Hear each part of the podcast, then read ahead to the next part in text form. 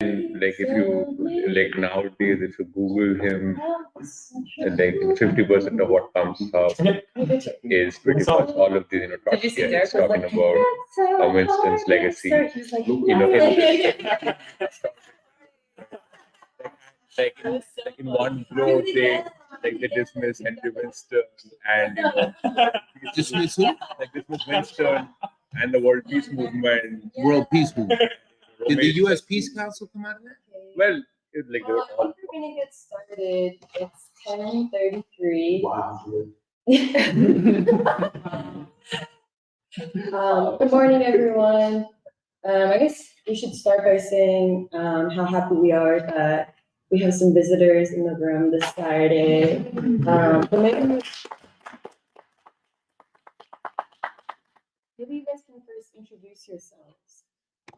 You go first Uh, yeah, I'm Daniel Gutierrez. It's my second time at the free school. I I I met I met a lot of the uh, folks in this room at the Henry Winston Symposium a few weeks back, and it was just such a great experience. Um, so it's it's really great to be among uh, you know a vibrant intellectual group of people fighting on the side of humanity. So that's it. Yeah, okay. My name is uh, Danny Shaw. I'm from uh, Brockton, Massachusetts, the Cape Verdean epicenter, really outside of Lisboa, the colonial metropolis. You know, I grew up with all Cape Verdeans.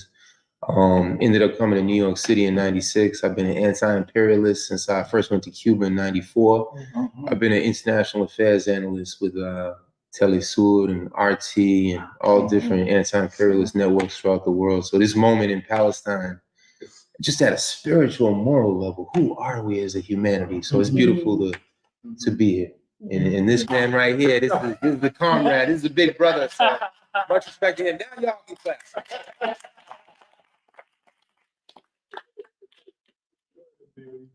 What's going on, everybody? My name is Amir Banks. Um, I lived in Philly for about a year and was honored to meet um, Tony and a couple other free school folks back then. Been following ever since. Um, and now I'm back in Atlanta where I grew up. So Mhm. just continuing to try to show love and stay with the revolution to the end.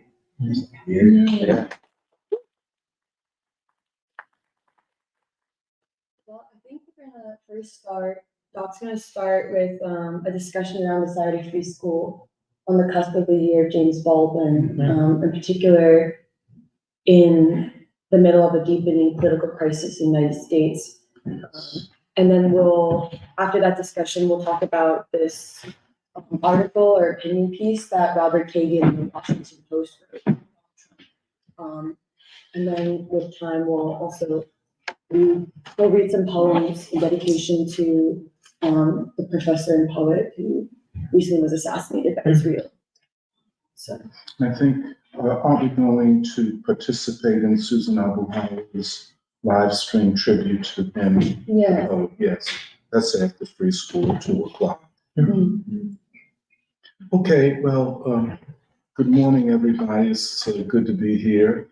And, um, you know, I want to first start with what is, uh, apparent to the world that for the first time in America's history, it is facing a crisis the magnitude of which is so profound that it looks almost existential for the ruling class of this country.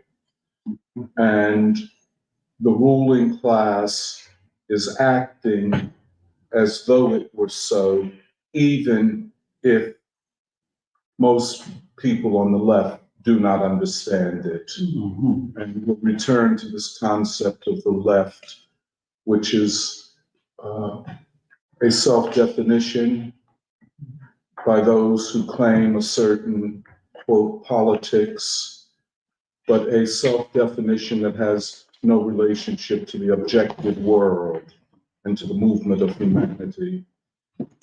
But this is a, uh, a really uh, unprecedented crisis. There, and it is, I would say, irreversible. uh, we are now in uncharted territory. Uh, we are on the cusp of a, in the nation, a profound political realignment. Uh, and uh, Jeremiah will uh, help us work through a very important, at least I think very important essay that appeared in the Washington Post last Sunday uh, by one of the most important ideologues of the ruling class, Robert Kagan. Um, and probably we'll talk a little bit about essays recently by Ed Luce in the Financial Times and this whole edition of the Atlantic dedicated to what they are calling the onset of a dictatorship in the United States. The ruling class has pretty much conceded that Trump will be the next president. Uh, As is, as we know in the free school, we don't see that as the mm-hmm. worst of all mm-hmm. possible worlds. In fact, for us, the reelection of Biden would be mm-hmm. the worst event uh, because it would continue the trajectory towards world war. But uh, that having been said, all eyes in the world upon Gaza and the Palestinian people. And there's no human being with an ounce of moral integrity who is not at the same time and cannot be at the same time a Nazi who does not feel the suffering of the Gazan people, especially the children. The infant Shahid, uh, these martyrs for humanity. The bad news is the suffering. The good news is that the Israelis are being defeated on the ground in Gaza. Uh, The tactics of asymmetric warfare dating back, of course, to the Chinese Revolution and Mao's concept of People's War, further implemented in Korea uh, by the forces led by Kim Il sung. Uh, and then, of course, probably the best known of these uh, forms of warfare, the Vietnamese people, uh, who defeated the most powerful military on the planet at that time. Uh, and they did defeat them.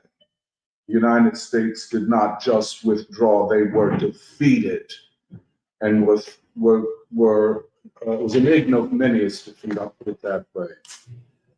Uh, the world, and we might say, perhaps we can say that the world after October 7th suddenly became a different world Yeah. politically.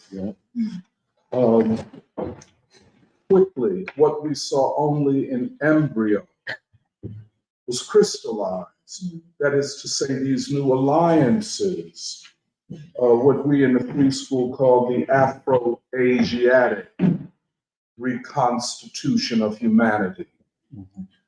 Um, the, you know, it, it kind of first uh, became apparent in this in this year with the Iran Saudi Arabia uh, rapprochement, and then of course, um, which was brokered by the way by China, which had never been a player in Western Asia. I don't think ever in its long five thousand year history. It was, um, it always looked upon itself as the middle kingdom. And in that sense, it was never imperialist because it said the world would come to it. It did not need to capture the world. And that knowledge and science and I guess, the printing press and the, uh, uh, other things where China felt itself to be the Middle Kingdom. Uh, but suddenly China is a major player in Western Asia, called by the British the Middle East. And it brokered this historic deal. But then that deal becomes the center of something even deeper because both Iran and Saudi Arabia applied for and are now members of the BRICS nations.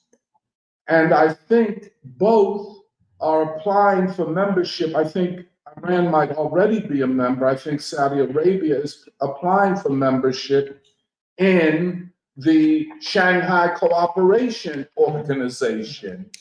Uh, I believe that both nations are part of China's Belt and Road Initiative, uh, which links the world, not through uh, necessarily maritime, but through land, rails, and roads and infrastructure, a new Silk Road. In the modern period, the meaning of this tries is attempted to be trivialized by Western politicians and think tanks, while at the same time quivering in their boots Right. recognizing what all of this means. A new world economy centered upon China and Asia, not upon the United States and Europe.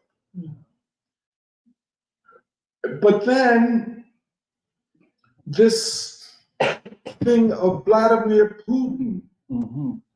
Just this week, traveling Yeah. to the uh, the UAE, the United Arab Emirates, and Saudi Arabia, and being received in the most spectacular manner, where neither Biden nor Kamala Harris or Blinken or any of them would be welcomed. But this is so important because it's, you know, as I always thought, to look at Russia as anything but an Asian nation mm-hmm. would be to under would be to misconceive it. Mm-hmm. It is an Asian nation. All you have to do is go there. I, you know, when I was there, in this, when it was the Soviet Union, mm-hmm. it is more Asian than European. They say a Eurasian nation, but it, it's Asian. Uh, in fact, the Russian language is a combination of Asian and um, uh, not European so much as Eastern European languages. That's what we mean when we talk about the Slavic language groups. But Russia as an Asian nation, bound strategically to China, the major Asian economic and military power, but then bound to Iran and North Korea. Well, I mean, like they say, it's a beautiful thing. Or as they say in Philadelphia, it's a beautiful thing. it's a beautiful thing to, to observe this transition.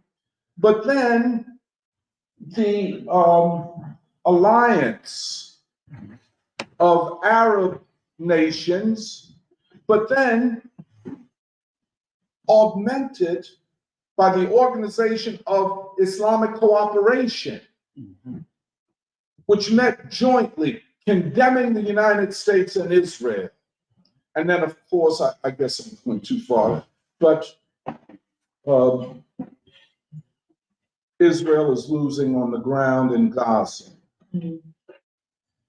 It will lose if the war is widened.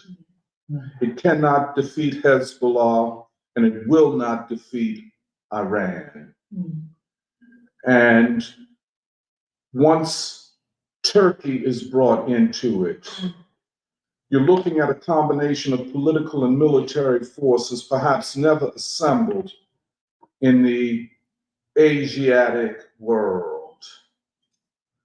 Uh, this is a phenomenal moment of realignment. Uh, people talk about a two-state solution. Uh, yes, a two-state solution conditioned upon Hmm, yes. three things. One, a two-state solution based upon the borders that existed before the so-called Six-Day War in 1967. That is an uncompromisable position. The second thing is the demilitarization of Israel Wow. and the denazification of Israel. Mm. And I think we cannot say anything other than that the Israeli regime is a Nazi regime, that it is carrying out genocide, targeting civilians in Gaza and targeting especially children and women. Only Nazis do this. And again, as you know, we've said here in the free school, Nazism is not genetically, ethnically, or religiously coded. Mhm. So, in other words, you can be a Jew, a Zionist, whose family was victimized in the Jewish Holocaust by the Nazis, and yourself become a Nazi. Right. They are not immune to it. And we see it in full uh, manifestation. And any Jew that at this late date Mm. Wants to apologize for this Mm. has to be called out and is being called out Mhm. by Jewish people. Hmm. And let me tell you all something. I guess I've said it before. you know, I had, you know, given up on American Jews, Mm. on white Jews. I'd given up on them. Mhm. Even though being in the Communist Party, I was mentored by Jewish revolutionaries. I, I've told this story before. You know, here in Philadelphia, every year, under the leadership of two, I think, Ukrainian Jews, Dave and Sarah Milgram, very short and very uh, uh, steeled revolutionaries. Every year here in Philly, we would celebrate the Warsaw Ghetto Uprising of 1944. My education in the history of Jewish people came from Jewish communists. However, the Jewish people were captured by a Zionist, oligarchic, pro imperialist leadership.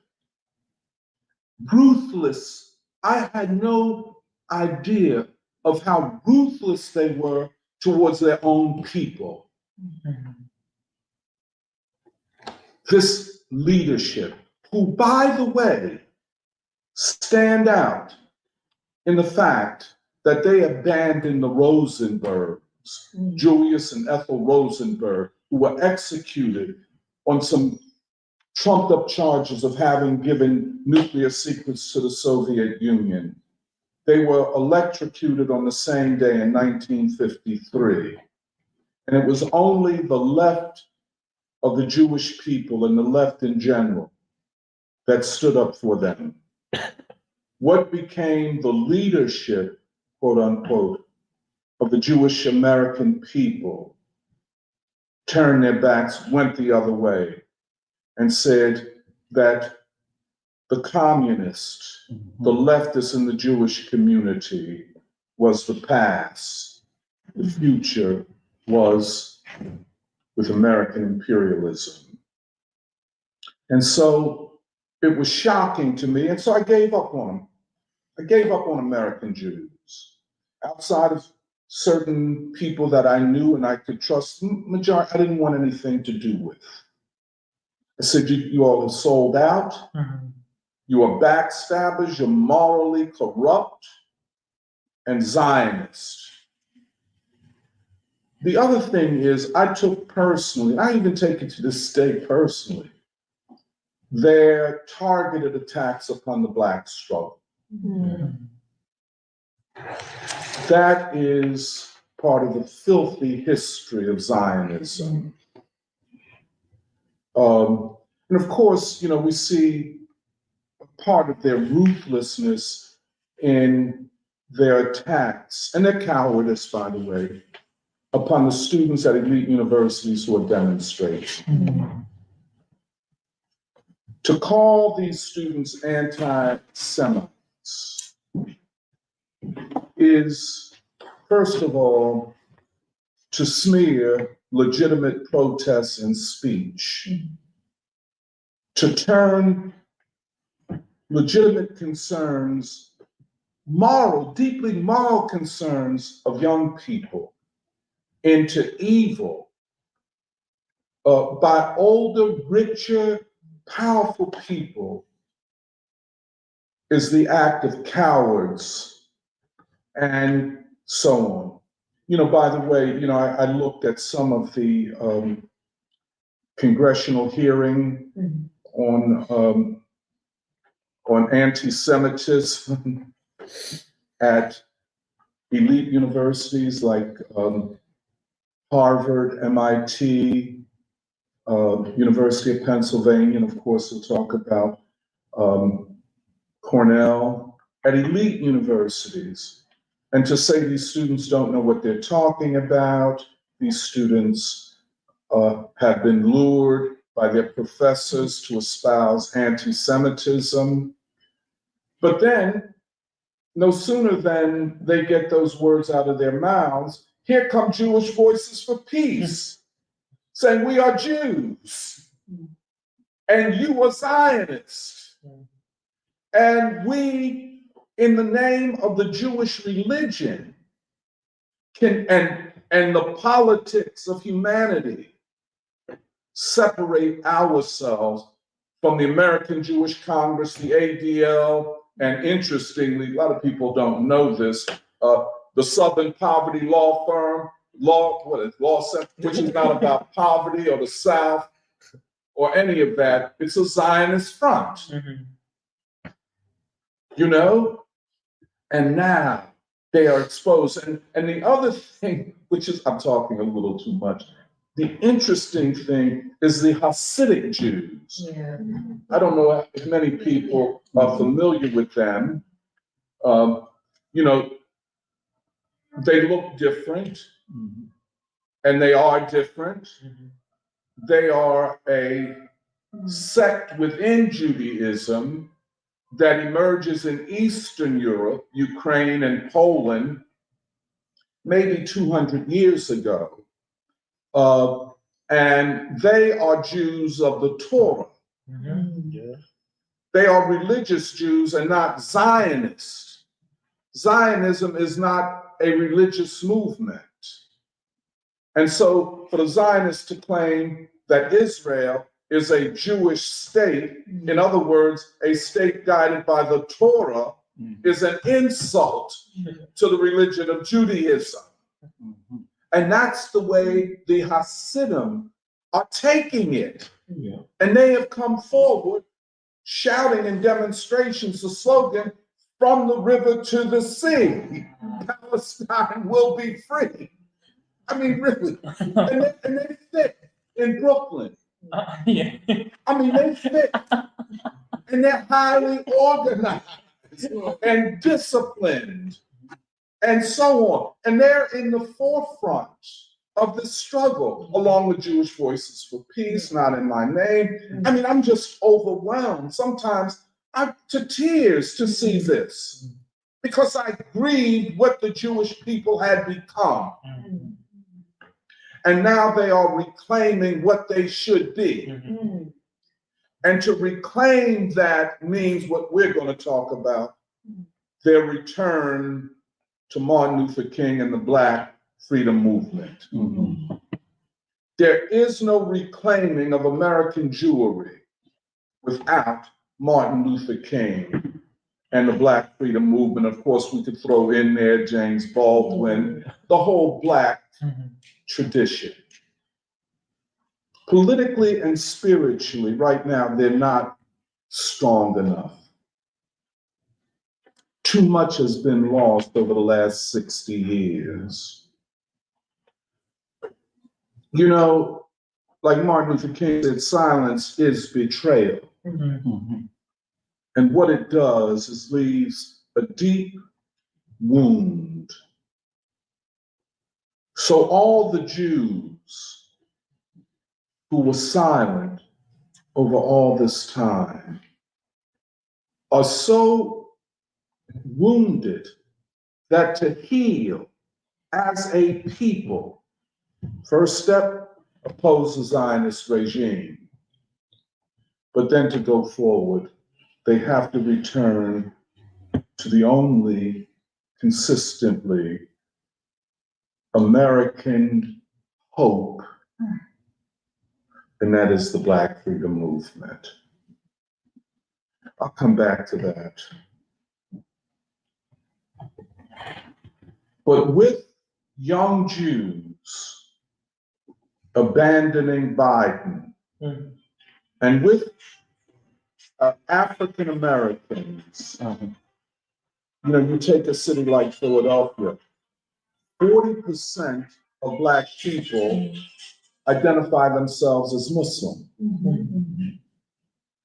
Now, whether or not everybody understands everything, or whether or not, you know, like they say, I'm a, I'm a five percent Muslim, or I'm a Nation of Islam Muslim, or I'm a, you know, a, a Sunni of this tradition out of Pakistan. I mean, we got them all here in Philadelphia, you know, and it's a very interesting thing, which at the same time is a judgment upon the failure of the Christian church, the Black Christian church. Because, you know, Black folks seek that spiritual grounding. You know, religion, and I'll get to that in a minute, plays a huge role. You anti, you anti-Christian, it's hard to be pro-Black. You know, you might say you are, but Black people ain't gonna trust you. Because you respect, you're disrespecting the er narrative, the fundamental narrative of Black people. I don't care whether it's King or Baldwin, mm-hmm. or for that matter, Du Bois. You know, they all understand this. We'll come back to that in a minute. Mm-hmm.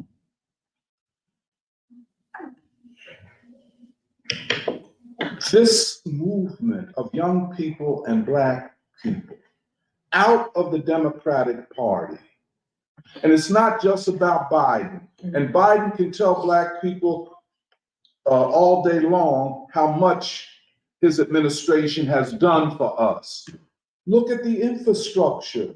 Y'all are working more than you ever worked before. Unemployment is lower. And we are doing all this for y'all. And Black people said, it's too little, too late, dog. We don't trust you.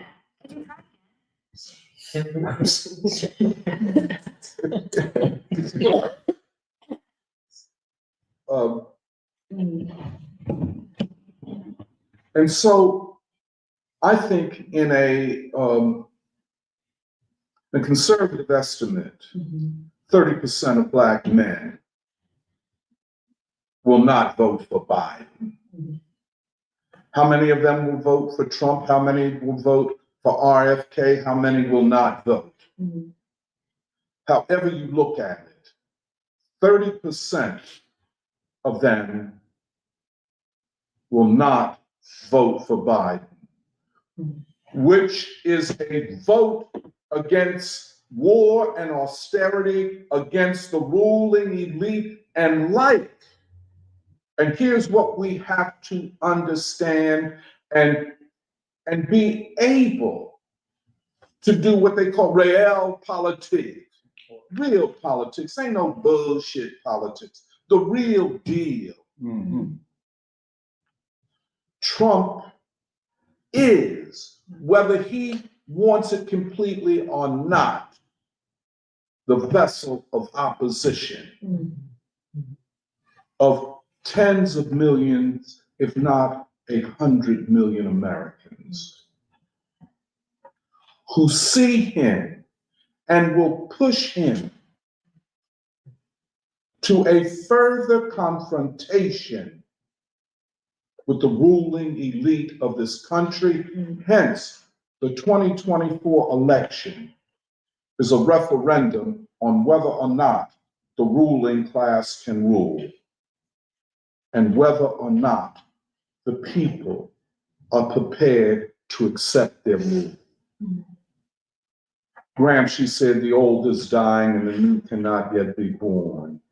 Well, I think we can say today the old is dying and the new is being born. And so I guess, you know, I'm going to talk about the free school.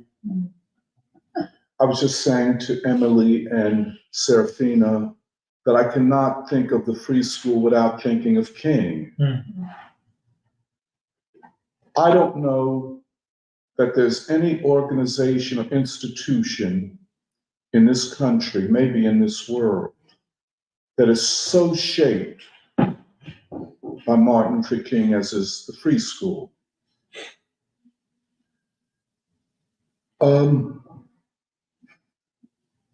and until this becomes a more generalized movement, the recapture, the regrounding of our movement in King and the Third American Revolution, it will be difficult to go forward. I want to explain that further, uh, but only to say that no less a revolutionary than Henry Winston and the book Strategy for a Black Agenda was a defense of the Black freedom movement. Mm-hmm. And Martin Luther King. Mm-hmm. He saw what few others saw, and it created, I have to tell you, I think you guys might find this interesting. It created a tension within the Communist Party.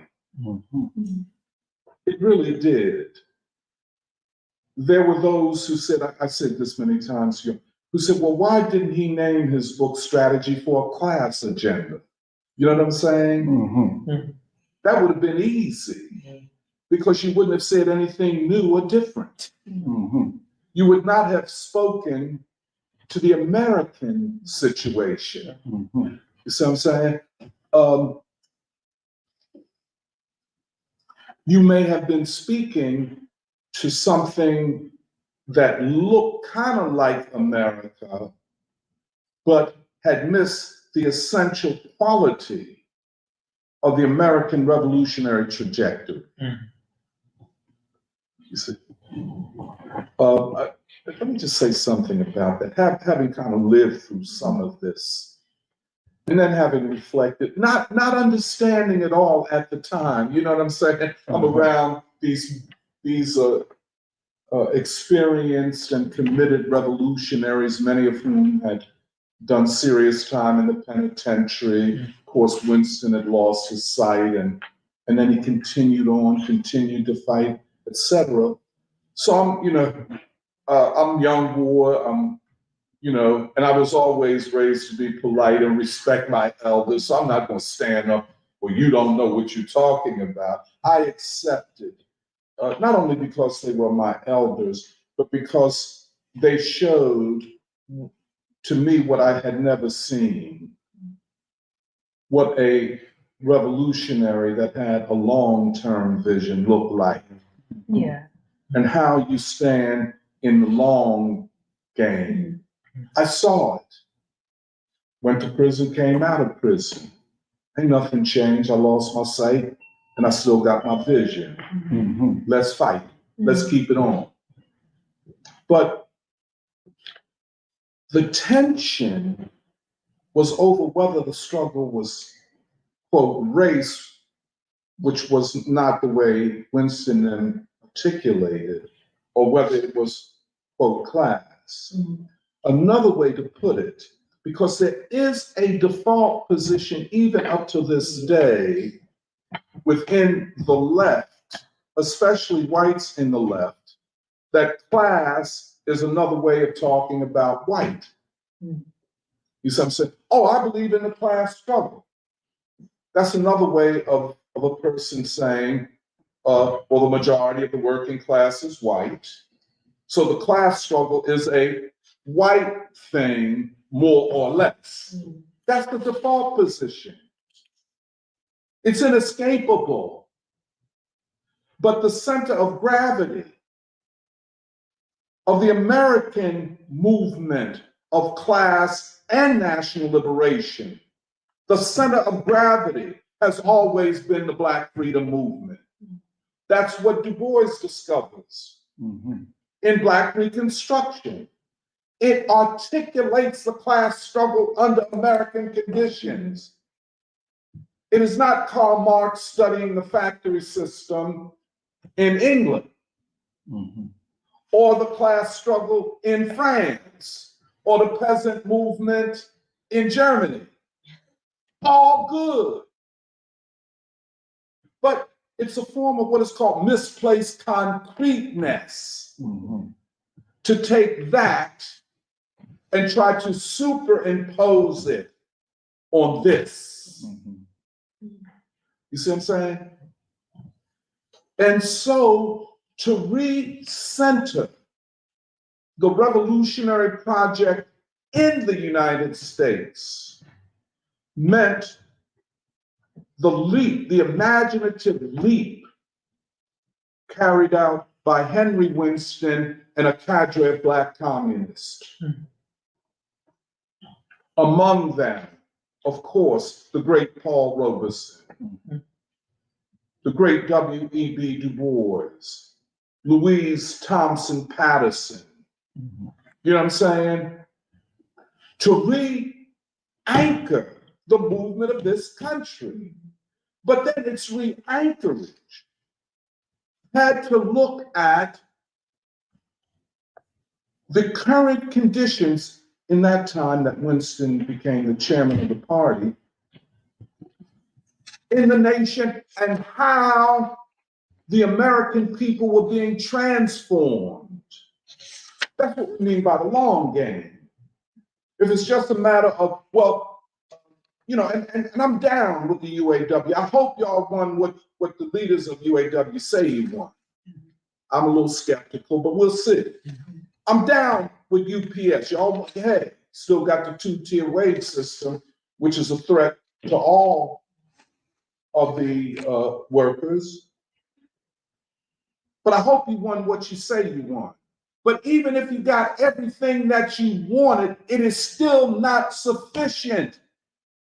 So, as many social democrats and recent um, discoverers of the working class, by which they mean the white worker, you know, with some black people on the sideline to go along with us, you know. Even if all of that is won, it is not enough. We will remain in the narrow tunnel of, how would you say, it, class reductionism, reformism, a working class without a vision, without a leadership. You see what I'm saying? Mm-hmm. Winston understood King. Most leftists, many communists did not understand King. You often hear people say, well, we have to understand the radical king as opposed to the reformist king. Well, most people that make that claim have never read King. They dismissed him and trivialized him out the gate. I don't think there's ever been, well, let me put it this way. um, to trivialize King in the United States is like Italian revolutionaries trivializing Gramsci. To trivialize Gramsci is to take the heart and soul out of the Italian revolutionary movement. Mm-hmm. To trivialize King as a reformist and an anti-revolutionary and an assimilationist as the Afrocentrists have done, I want to talk about that, is to make of him what you want him to be. Now, I want to, let me just talk a little bit, because there are these two sides, the uh, quote unquote class struggle camp, which, you know, they have to, t- it's almost a joke to be around some of these people. You know, we are upholding the class struggle. Really? I don't think so, Money. I really don't think so. You upholding what you believe in. There is no objective criteria for that belief. There's nothing objective. It's subjective. This is the class. Well, why is it the class struggle? Because I'm in DSA or I'm in PSL or I'm a Trotskyite, you know, or I'm something like that, you know. And I've read Karl Marx and I, you know, I went to college and therefore I am, you know, uh, able to make that judgment. But you don't understand what the class struggle is. It is not the trade union struggle. It is not an economic thing primarily. And so Winston understood Martin Luther King and that the Southern freedom movement propelled the working class forward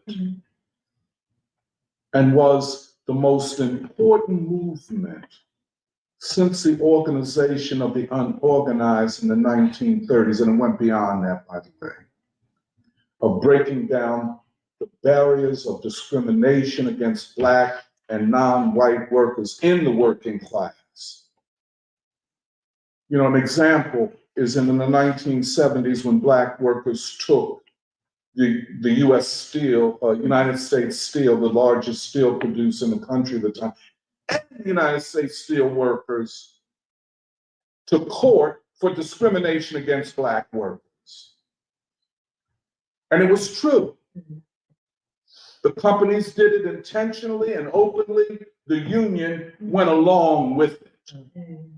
Where Black workers were disproportionately in the hardest, heaviest, dirtiest, most dangerous jobs in the steel industry and could not move up the ladder. But that comes on the heels of the civil rights movement. And it was a fight to unite the working class across the color line. But even if that were all that it did, there was the other thing that there had never been such a period of organizing workers in the South as in the period of the Southern Freedom Movement.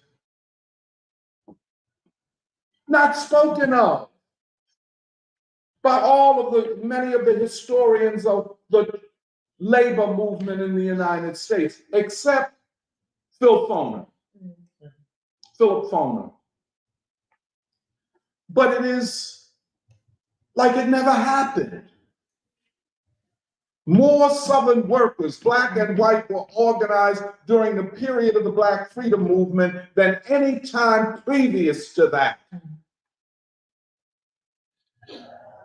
So here we're beginning to understand what the grounding and anchorage of the class struggle is.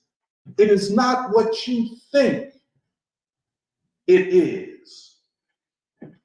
It is this movement that said, in freeing working people, we will remake the nation. And this is the great Martin Luther King. Mm. I, well, I'll, I'll just say, so I don't know how even to think about the Saturday free school without situating ourselves within the ideas of Martin Luther King and the Black Freedom Movement. We are revolutionaries because we uphold and defend the Third American Revolution.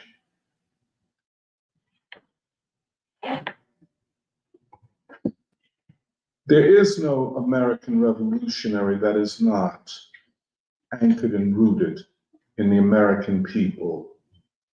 And if you care about the American people, and the freedom of the working class and black people, you have to defend the third American Revolution. People say, well, it's not a revolution. Well, what, what do you mean by a revolution? A revolution seeks to take power from mm-hmm. one class to another, you know? Well, how do you know that that's not what was going on here? Yeah. I mean, well, it's because it was led by black people, and that's part of the problem. Mm-hmm. You see, I'm going to use Michelle's language. The white imaginary blinds one to the centrality of the Black freedom movement. Mm. You see what I'm saying? I'm going to hold on to whiteness Mm. if it kills and it is killing me. Mm. I'm a white revolutionary. Well, I think those two terms are contradictory. This is Baldwin, of course. There is no white revolution. There is no white revolutionary. Every revolutionary seeks to topple whiteness. That's part of the revolutionary mm. process. To the extent that white people abandon whiteness, to that extent can they see the way forward. Stay white, you stay blinded. Mm-hmm. Stay white, you stay infantile. Mm-hmm. You know what I'm saying? Mm-hmm. Abandon whiteness, you become mature, you mature. You see what I'm saying? People say, well, white people are the majority. Well, when did revolutionaries base their strategy on majorities? As though the question is an election. I'm, you know, like, you know, revolutionaries like, well, I won't call them, you know, like you take DSA, their whole thing is, we're going to be the left wing of the Democratic Party. Now, we see where that done got y'all. Y'all the left wing of what? No, it's, frankly, there is no left wing of the Democratic Party. And I think Bernie Sanders proves that to you every single day. And so this little nickel and dime game of I'm going to run for city council hmm. as a progressive socialist in Philadelphia. Well, like I said, go ahead with your bad self. Hmm. Don't be calling me to ask no support. I don't support you. Hmm. In fact, you're just becoming another part of the Black misleadership class. But this idea of gradualism, Mm. incrementalism, where there are no revolutionary leaps, there are no imaginative leaps, there are no ideological transformation, where you don't ask of the masses anything but to vote for you. You see, that type of, of framing of things is not only not progressive, it's anti-revolutionary. Just a couple other things and then, now the Saturday Free School. We're on the cusp of 2024, the greatest crisis in America's political history. um, Where a Jeremiah, when he talks about Robert Kagan, will uh, show Kagan surrendering. He surrenders, and then it's a long article, you know, very interesting, the psychology of the essay. He surrenders, then he said, No, I'm not surrendering. You know, then another paragraph, I'm giving up. I can't fight this. No, no, I'm not giving up. True, Jerry. The guy, he's, he's going into a schizophrenic meltdown.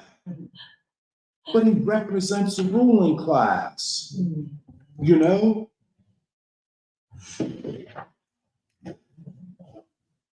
Hmm. What, what, and so, pardon me, so we in the free school look at the next year, not afraid, but with confidence that a new world is coming into being. The great moment of demonstrations, and this is a great moment, by the way, the American people are more anti-war now, you've heard me say this. The American people are more anti-war than they were at the height of the anti-Vietnam War protests. The American people have literally said, we ain't gonna study war no more. Mm-hmm. One poll showed that seventy percent of the people said that they would not join the American military to fight for, quote, their country. Young people want nothing to do with the American military or with war. And in fact, distrust the ruling class to make any decisions about their lives. I was of the generation that was being drafted to go to Vietnam. I knew what it was like for parents to say, well, go ahead over there and then you'll come back. But if you don't go into the draft, you'll, you'll threaten your well-being, getting a job and all that type of thing. Uh, in fact, my parents were split. My father's Cape Verde and he never became a citizen because he did not uh, go to fight in World War II. So he could never become a citizen. So he was always, as immigrants are generally, uh, they want to go by the rules and be more American than Americans and show the American white, white Americans how good they are and all. Mm-hmm. And that still plagues the Cape Verdean side of my family. But my mother, they from South Carolina. Mm-hmm. That's a whole different thing. Mm-hmm. They came out of South Carolina, you know, running because they had insulted or beat up a white man. They had to flee. You know what I'm saying? So my mother said, you know, she said, no, Tony, you don't have to go. You know? And I didn't, and I stood up to it. I, I was drafted twice, I didn't go once. But we were told that we had to show patriotism. You know, that to get ahead, we as a people had to prove to the nation that we were deserving of it. Mm-hmm. So I'm saying that's the way we used to think a lot. That we were deserving of white people, not the opposite. Mm-hmm. Well, Baldwin changed all that. Mm-hmm. Baldwin changed it. He he demolished that thinking. So we wanted to fight in wars and come back and say, look, we fought in your war. Give us freedom. And it never happened. Today, that discussion would not take place in any household, family, community, church, black, white, Latino, Asian, or otherwise in this country. That discussion ain't even on the table. Mm-hmm. You see what I'm saying? The country don't want war, don't want to fight in these wars, and as soon as they can get a little bit of information, they turn against the ruling class. You know, part of the problem with with this moment in Gaza and so on, and these fool ass politicians Mm. trying to grandstand a bunch of punks. Mm. You know, I mean, really, we, oh, I don't want to really curse from the streetwise, so I cannot go there. But hey, look. Oh, we want to give Israel all that they need. Oh, really? Oh, we want war with Iran. For real? Be careful what you wish for, Mm, punk. You understand? mm, And I, I just want to say, the character of the ruling class has changed. When a ruling class, when a ruling class loses its grip, Yeah. you see a, a bunch of punk ass motherfuckers. Mm. That's all they are. You know, interesting thing, the American, the American, the American people are not afraid of them like they were. You know what I'm saying? You know, it's just like a cat that's been around the neighborhood, he bullied everybody. In fact, I was talking, I was talking to you, when we was talking about Monk last Saturday.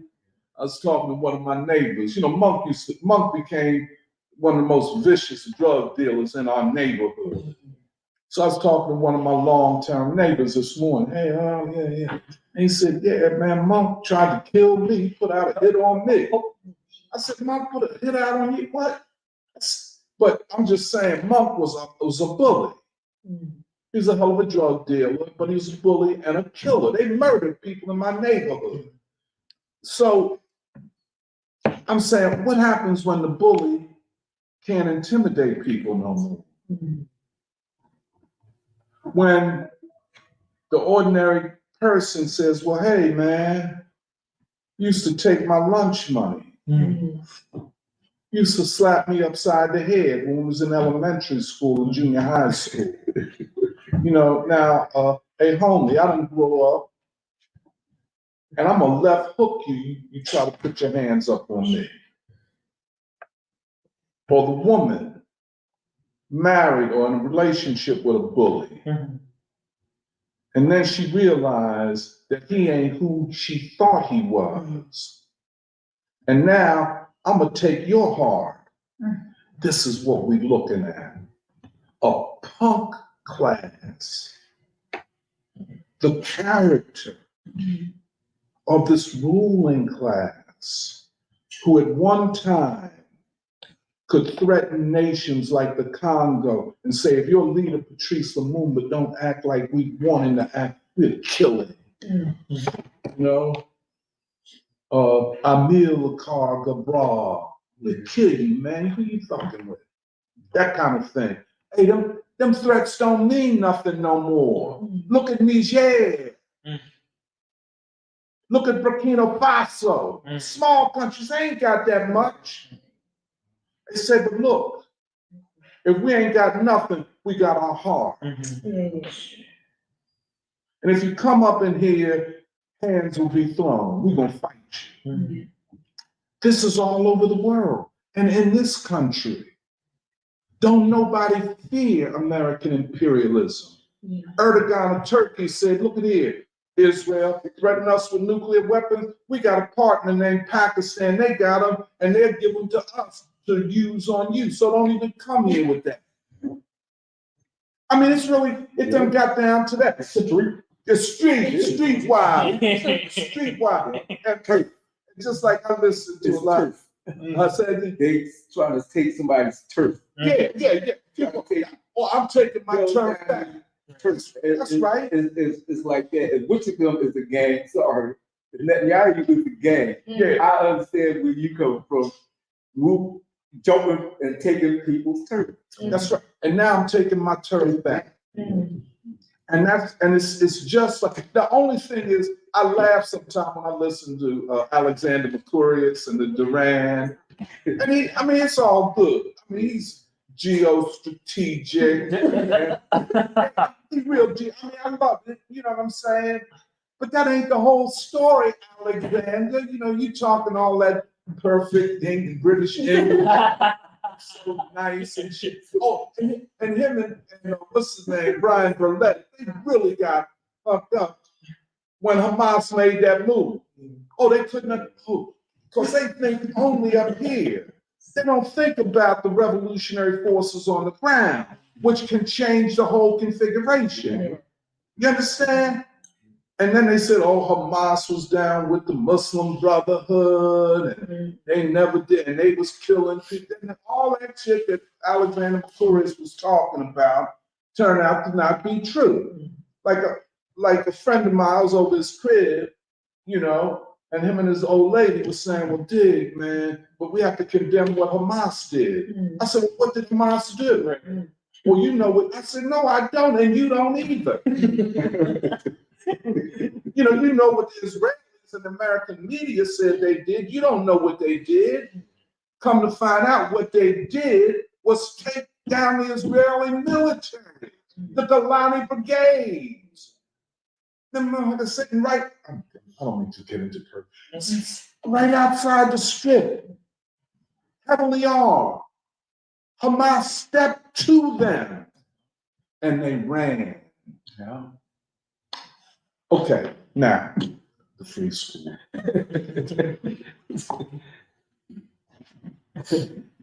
You know, um, Emily made the statement that, you know, because we're always comparing Chicago and Philadelphia. A lot of people say from Chicago, they say, well, Chicago is the Midwest Philly. Interesting. A lot of people from Philly say that Philly is the East Coast Chicago. Mm-hmm. And if you know the two cities, that's, you can make that claim. Music wise, I think, you know, Chicago got a lot, they got blues mm-hmm. and, and jazz. Mm-hmm. But we, we got our thing, which might be a little heavier than Chicago. You understand? You know, Chicago got, I mean, Earth, Wind and Fire, all that. Give- You got to give them all due respect. But, um, you got Trane and Lee Morgan and McCoy, Tyner. I mean, it's, it's, this is a heavy situation. Mm. But this is a poor city. Pretty much dirty city, gritty city, vastly unequal city. But, and this is Emily, but what Philly has that Chicago doesn't is the Saturday free school. Mm. Whew. I, and I, you know, I, I, I mean, I'm telling you, I have to be, people tell me adopt your, I said, first of all, they're not my students. And I'm saying, old heads, stop, you don't have to call me no doc, call me what you always did, Tony. You know what I'm saying? They call me doc, I try to get them with the, oh, I'm bound to that. These are not my students. I'm involved in a collective. What we have in Chicago doesn't, Cleveland doesn't, New York definitely doesn't, is a Saturday free school. That now going on twelve years has impacted ideological relationships in this city. I could see the difference over these years because I've been here all my life. I knew at some point that the proponents of identity politics and fake revolution were going to push back against us, and they did. Always tried to trivialize us. I said to one cat, called me, wanted to know about our year of uh, Baldwin and how he could become a part of it.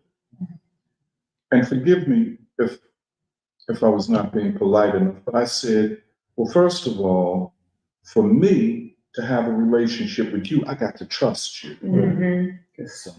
And you have done things to build distrust Starting with the fact that you asked me to meet with you about doing something in the school district.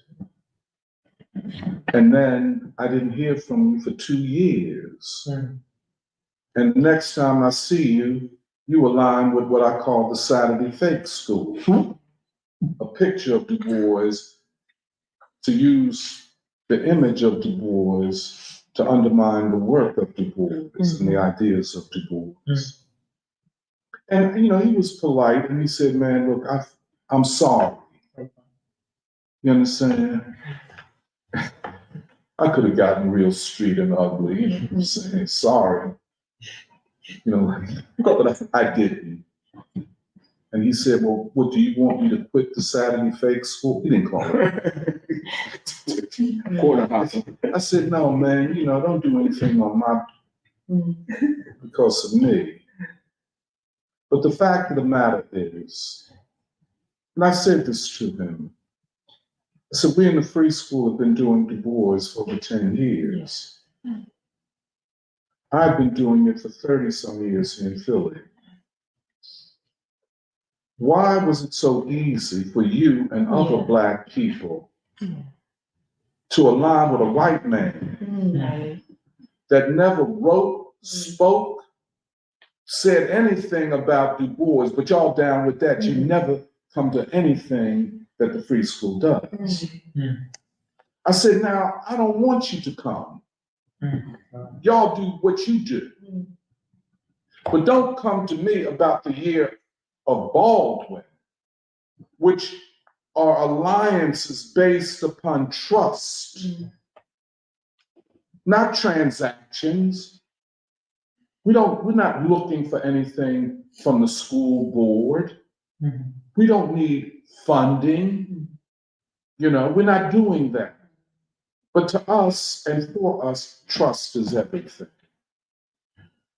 This brings us to how we approach this year. We decided in our planning group, and the planning is going forward, I think, quite well. We're still working on the vision statement, which has to be calibrated in a certain way to account for both the crisis and the way forward and how Baldwin is central to the way forward. Mhm.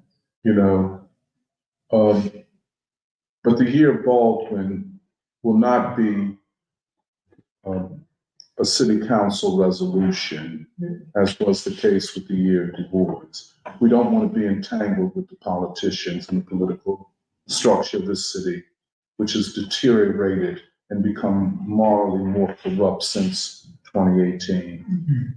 Because we want to be able to say, we don't support Joe Biden. And we don't want y'all coming back to us. Well, we didn't support you, so you could take a political. No, we're taking a political mm-hmm. stance because Baldwin, a mm-hmm. revolutionary, took a political stance. So we're going to the grassroots. The other thing is to place Baldwin as a person speaking to the, to the current and contemporary crisis of the United States, especially his concept of America being the last white nation. Hmm. What is the significance and meaning of that? Mhm. Or his idea of achieving our nation. Hmm. What did he mean?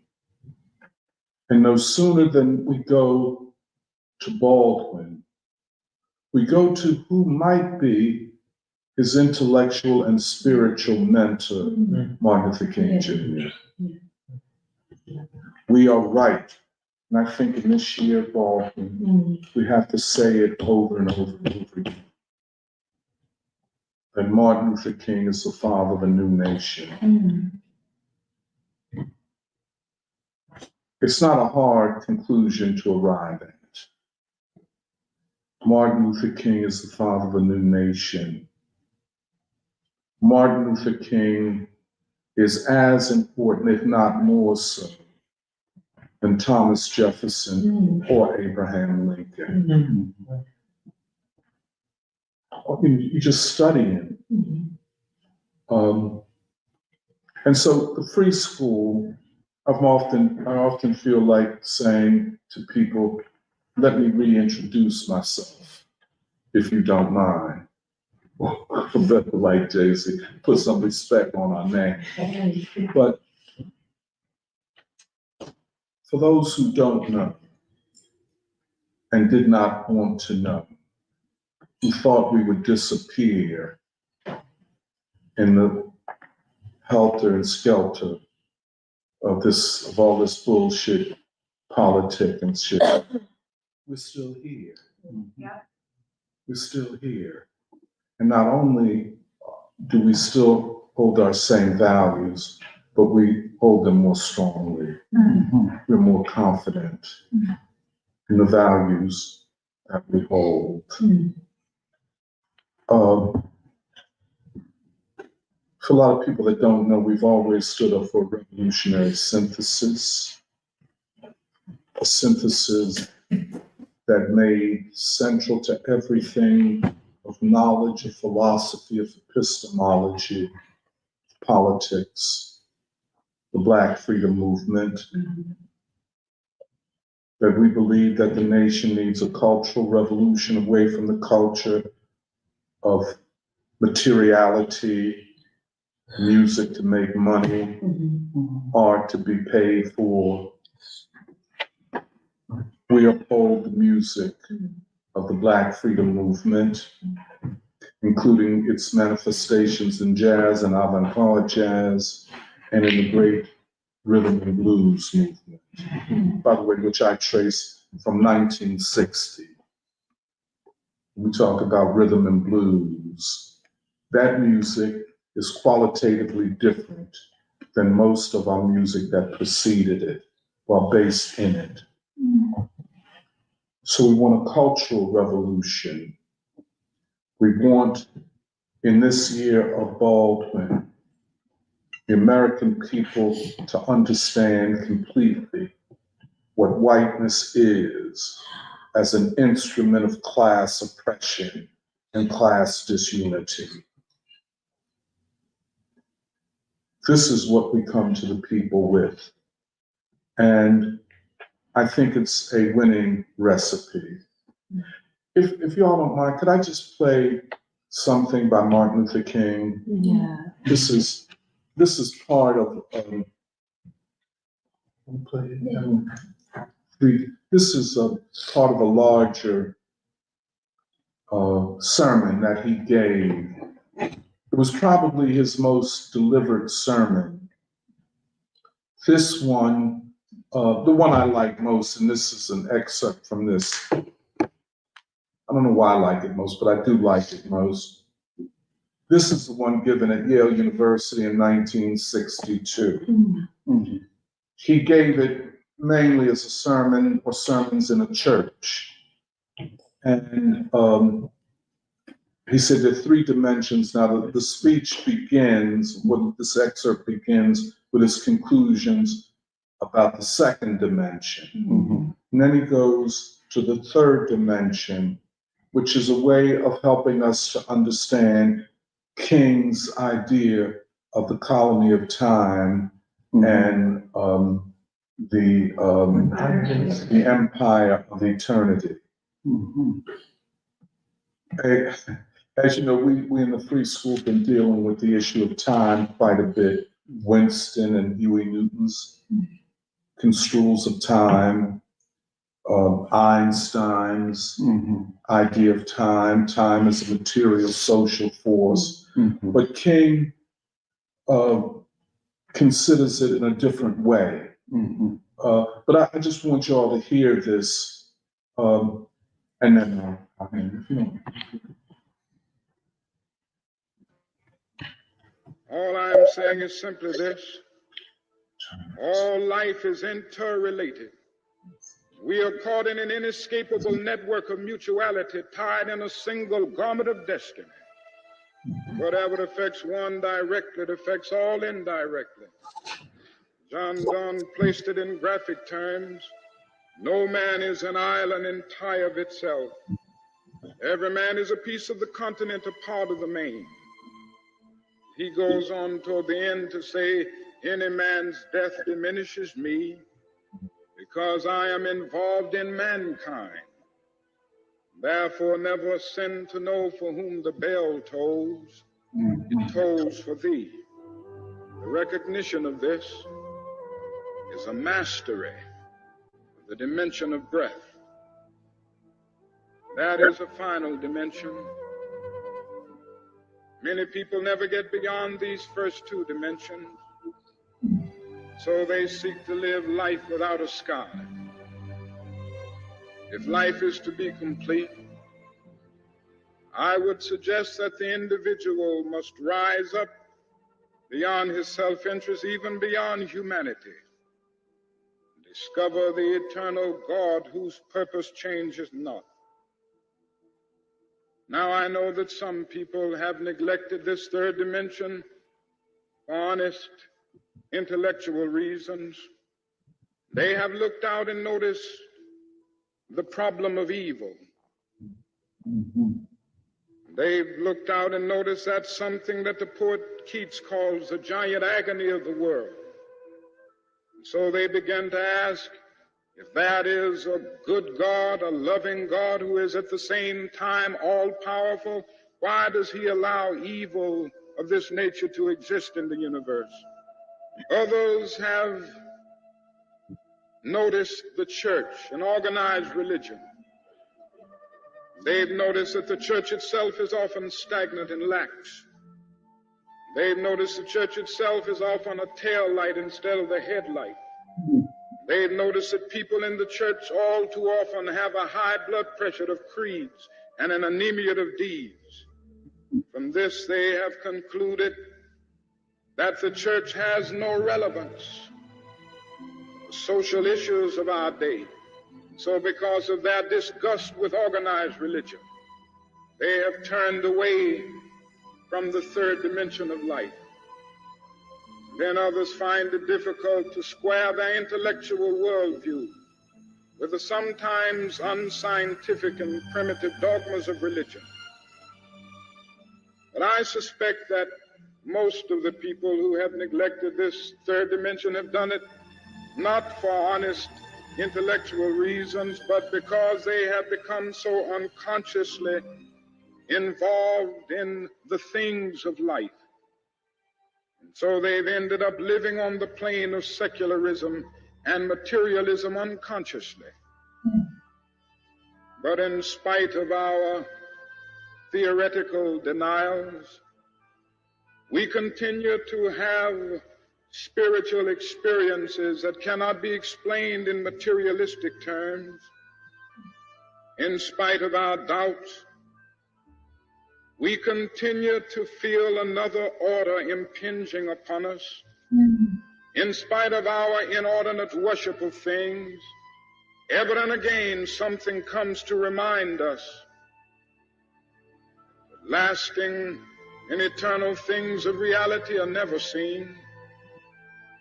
So we go out at night and look up at the beautiful stars as they bedeck the heavens like swinging lanterns of eternity, and for the moment we feel that we see all. Then something comes to remind us that we can never see the law of gravitation that holds them there. We come into this beautiful chapel. We walk around this campus with all of its beautiful buildings and significant architecture, and for the moment we think we see all, but then something comes to remind us. We can never see the mind of the architect who drew the blueprint. We can never see the love and the faith and the hope of the individuals who made these buildings possible. Well, you look here this morning, and I'm sure you're saying, I see Martin Luther King, and I guess I'm saying, I see you. Mm-hmm. I say to you, you only see my body. Mm-hmm. You only see the external manifestation of me. You can never see my mind. You can never see my personality. You can never see the me that makes me me. Everything that we see is a shadow cast by that which we do not see. And so maybe Plato was right. The visible is a shadow cast by the invisible. So even though we can't see God, it is still possible that God is in this universe. So all of our new developments banish God neither from the microcosmic compass of the atom, nor from the vast, unfathomable ranges of interstellar space. Living in a universe in which we are forced to measure stellar distance in light years, confronted with the illimitable expanse of the solar system, in which stars are 500 million million miles from the Earth, in which the ages of planets are reckoned in terms of billions of years, and heavenly bodies travel at incredible speed, modern man is forced to cry out with the psalmist of old. When I behold the heavens, the work of thy hands, the moon and the stars, and all that thou hast created, what is man that thou art mindful of him, and the Son of Man that thou remembereth him? And so may it not be that St. Augustine was right. We were made for God. We will be restless until we find rest in Him. So this dimension gives us a bit of faith in the future. It gives us a sense of cosmic companionship as we struggle to grapple with the problems of life and the problems of the universe. At times, people have said that the struggle taking place in the South and the individuals involved in the movement have developed a sort of spiritual movement. I don't think they are talking about religion in the negative sense or a meaningless religion. But I think it is a spiritual movement in the sense that the participants, by and large, have faith in the future. And the participants somehow feel that in the struggle for that which is right, in the struggle for justice, that is cosmic companionship. Those students have developed a marvelous little song. It goes something like this We shall overcome. We shall overcome. Deep in my heart, I do believe we shall overcome.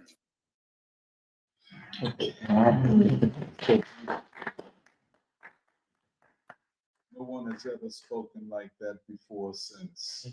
It's a genius, a mind of work. But anyway, I'll stop there and it back to Emily.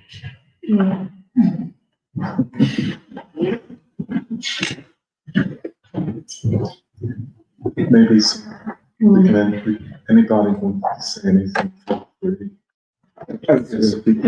You know, I'm, I'm always drawn, um, because we're in a religious place and setting, you know, to, all, all he said this morning is right.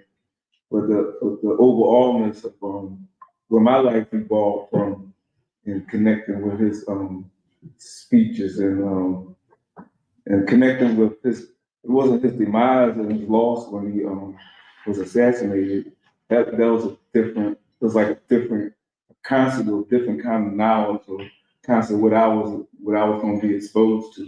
'Cause I can't you can't arrange these kind of arrangements when you um finding who you are and then my religious life is is is open for the kind of order in life. I don't really I'm listening, but my order in my life comes from those kind of like spiritual um a person that has a spirituality that they already it's a part of it was a part of their life already. Even if they was young, they was much more wise and older than the world that we um we only can hardly know that world because he was already arriving with a kind of place in his life. And and I'm saying how my family respect me. He had families that respected him too. They they might not have understood where he was headed to, but his kind of oratory power and his um and his gracefulness that he could Yeah. still maintain this kind of balance in the you know in the, in the world of vicious violence, not regular violence, vicious violence. Because this is different for me for for the violence, but the viciousness is something else. And he was putting he was putting his life on the line against this kind of vicious, not not the violence, vicious violence, because that could be a distinctiveness about violence. You know, because we was the people that, that brought our communities through, through, we came through violence, but we was walking through a viciousness of violence. Um, of, if, it- if it's anything similar, it would be like we watching in Palestine.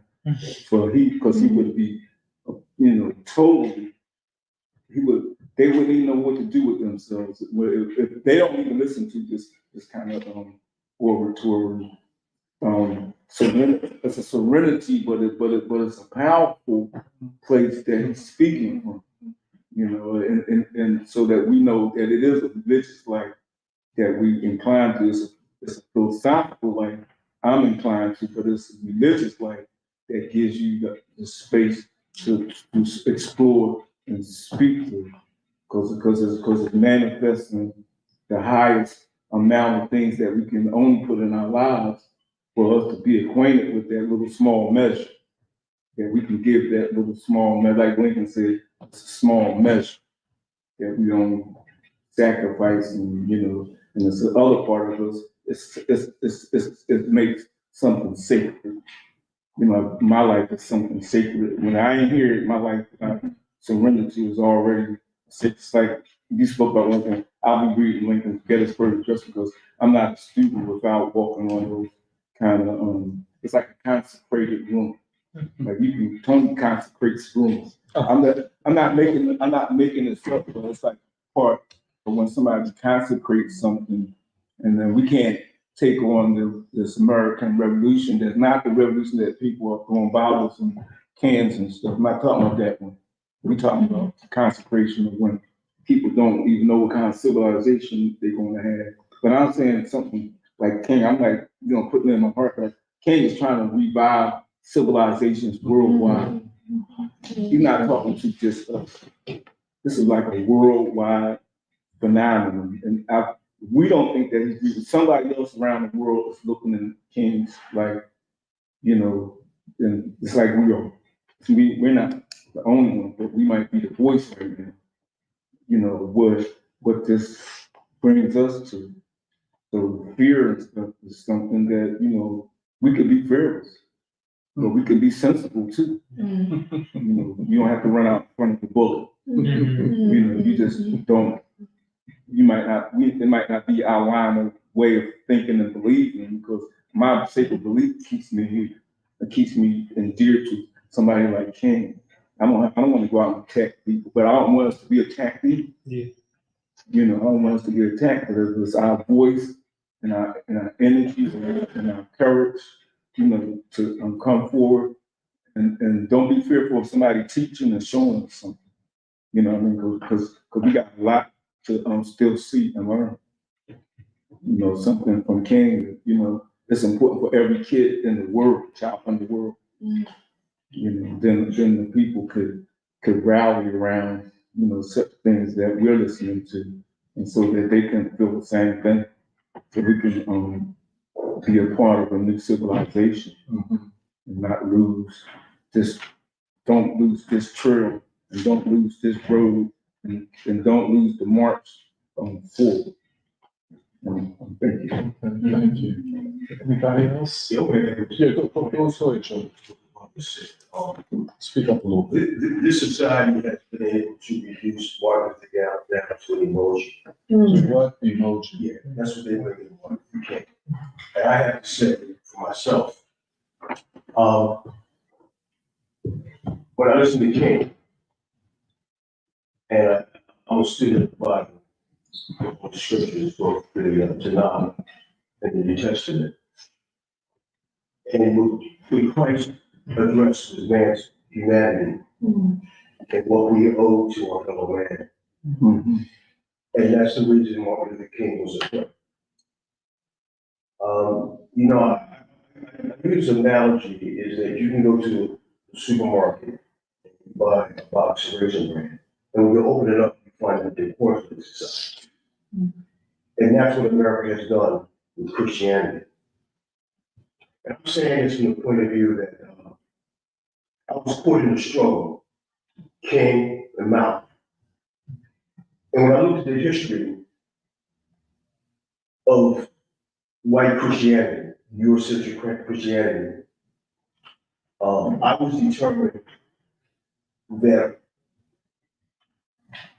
all hell would have to break loose for me to become a Christian. I hated Christianity, I hated everything that it represented.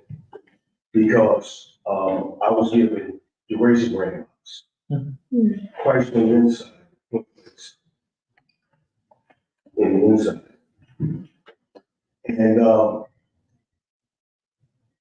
I looked at Malcolm as my black prince, as my deliverer. He was my Messiah.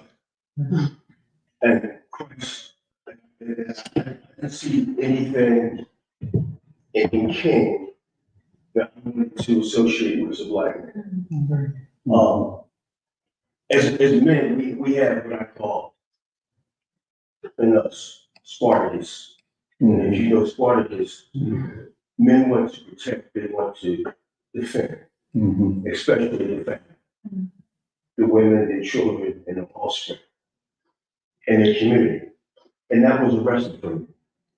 I was uh, castrated as a man. Hmm. I couldn't provide. for my. Hmm. Couldn't protect my, I couldn't protect my women from violation. Hmm. Being violated on a block, cinder block, where women were stripped down, made to show themselves uh, to the blues and hollers of the buyers. Children sold off, molested. Mm-hmm. I found out recently there were actually plantations that were, that were purposed for the sodomy of young black boys. It's a big solid truth, which is not discussed. So I didn't know to be a Christian at all. And, uh, for one day, there was events that happened, my brother went to jail. Got in trouble, went to jail. And my brother was a gangster. Everybody knew who my brother. You remember Arch Street? You remember West Philadelphia? You had the rooms, you had the coach, you had Arch Street, you know, you had, uh, Woodland Avenue, you had Osage Avenue, uh, North Philly, you had, uh, you know, you had the Mile Mountains. Yeah. You, you know, the zoo. They so much feet up in Germantown. Listen, when I grew up, you had to know where the hell you were going. That's right. Once you passed fourteen years old, you just can get up like leave the beaver and go to the house. That was all, of it, okay? You had to know where you were going and who was there, okay? And so I- I'm saying this to say that, um, we from Philly. Right. Okay, now, I wasn't a fighter, but I was a runner. I run my ass off. And, you know, I had friends telling me they didn't think I was gonna live. I wasn't a fighter because it wasn't that couldn't fight. I didn't want to fight because I saw you as my brother. You were black, we were in the show. together. And they didn't have the intellectual maturity to understand. it. Because I was light skinned, I became a victim of being white not my own doing. Okay? And so I started to understand the reason why Martin Luther King was knocking, I mean, not Martin Luther King, Joe Louis was knocking the mothers out because he was light skinned. Mm-hmm. Same thing with, Muhammad Ali, talks about how he was picked on because he was white. See, a lot of people don't know why, why, why light skinned. Because, you know, you got Okay? And my brother, my, my, my brother was fair skinned like me. So my brother had curly hair. Mm-hmm. My brother was knocking brothers out. Okay, they knew who he was. They said, "You, you, you Perry's brother? Oh, we know who you are." And I'm saying, I, I had an anger in me. I had a hatred for white people. I mean, I freaking hated white people. Okay, when I saw the dogs, when I saw the trauma. I remember as a kid, I was not even ten years old.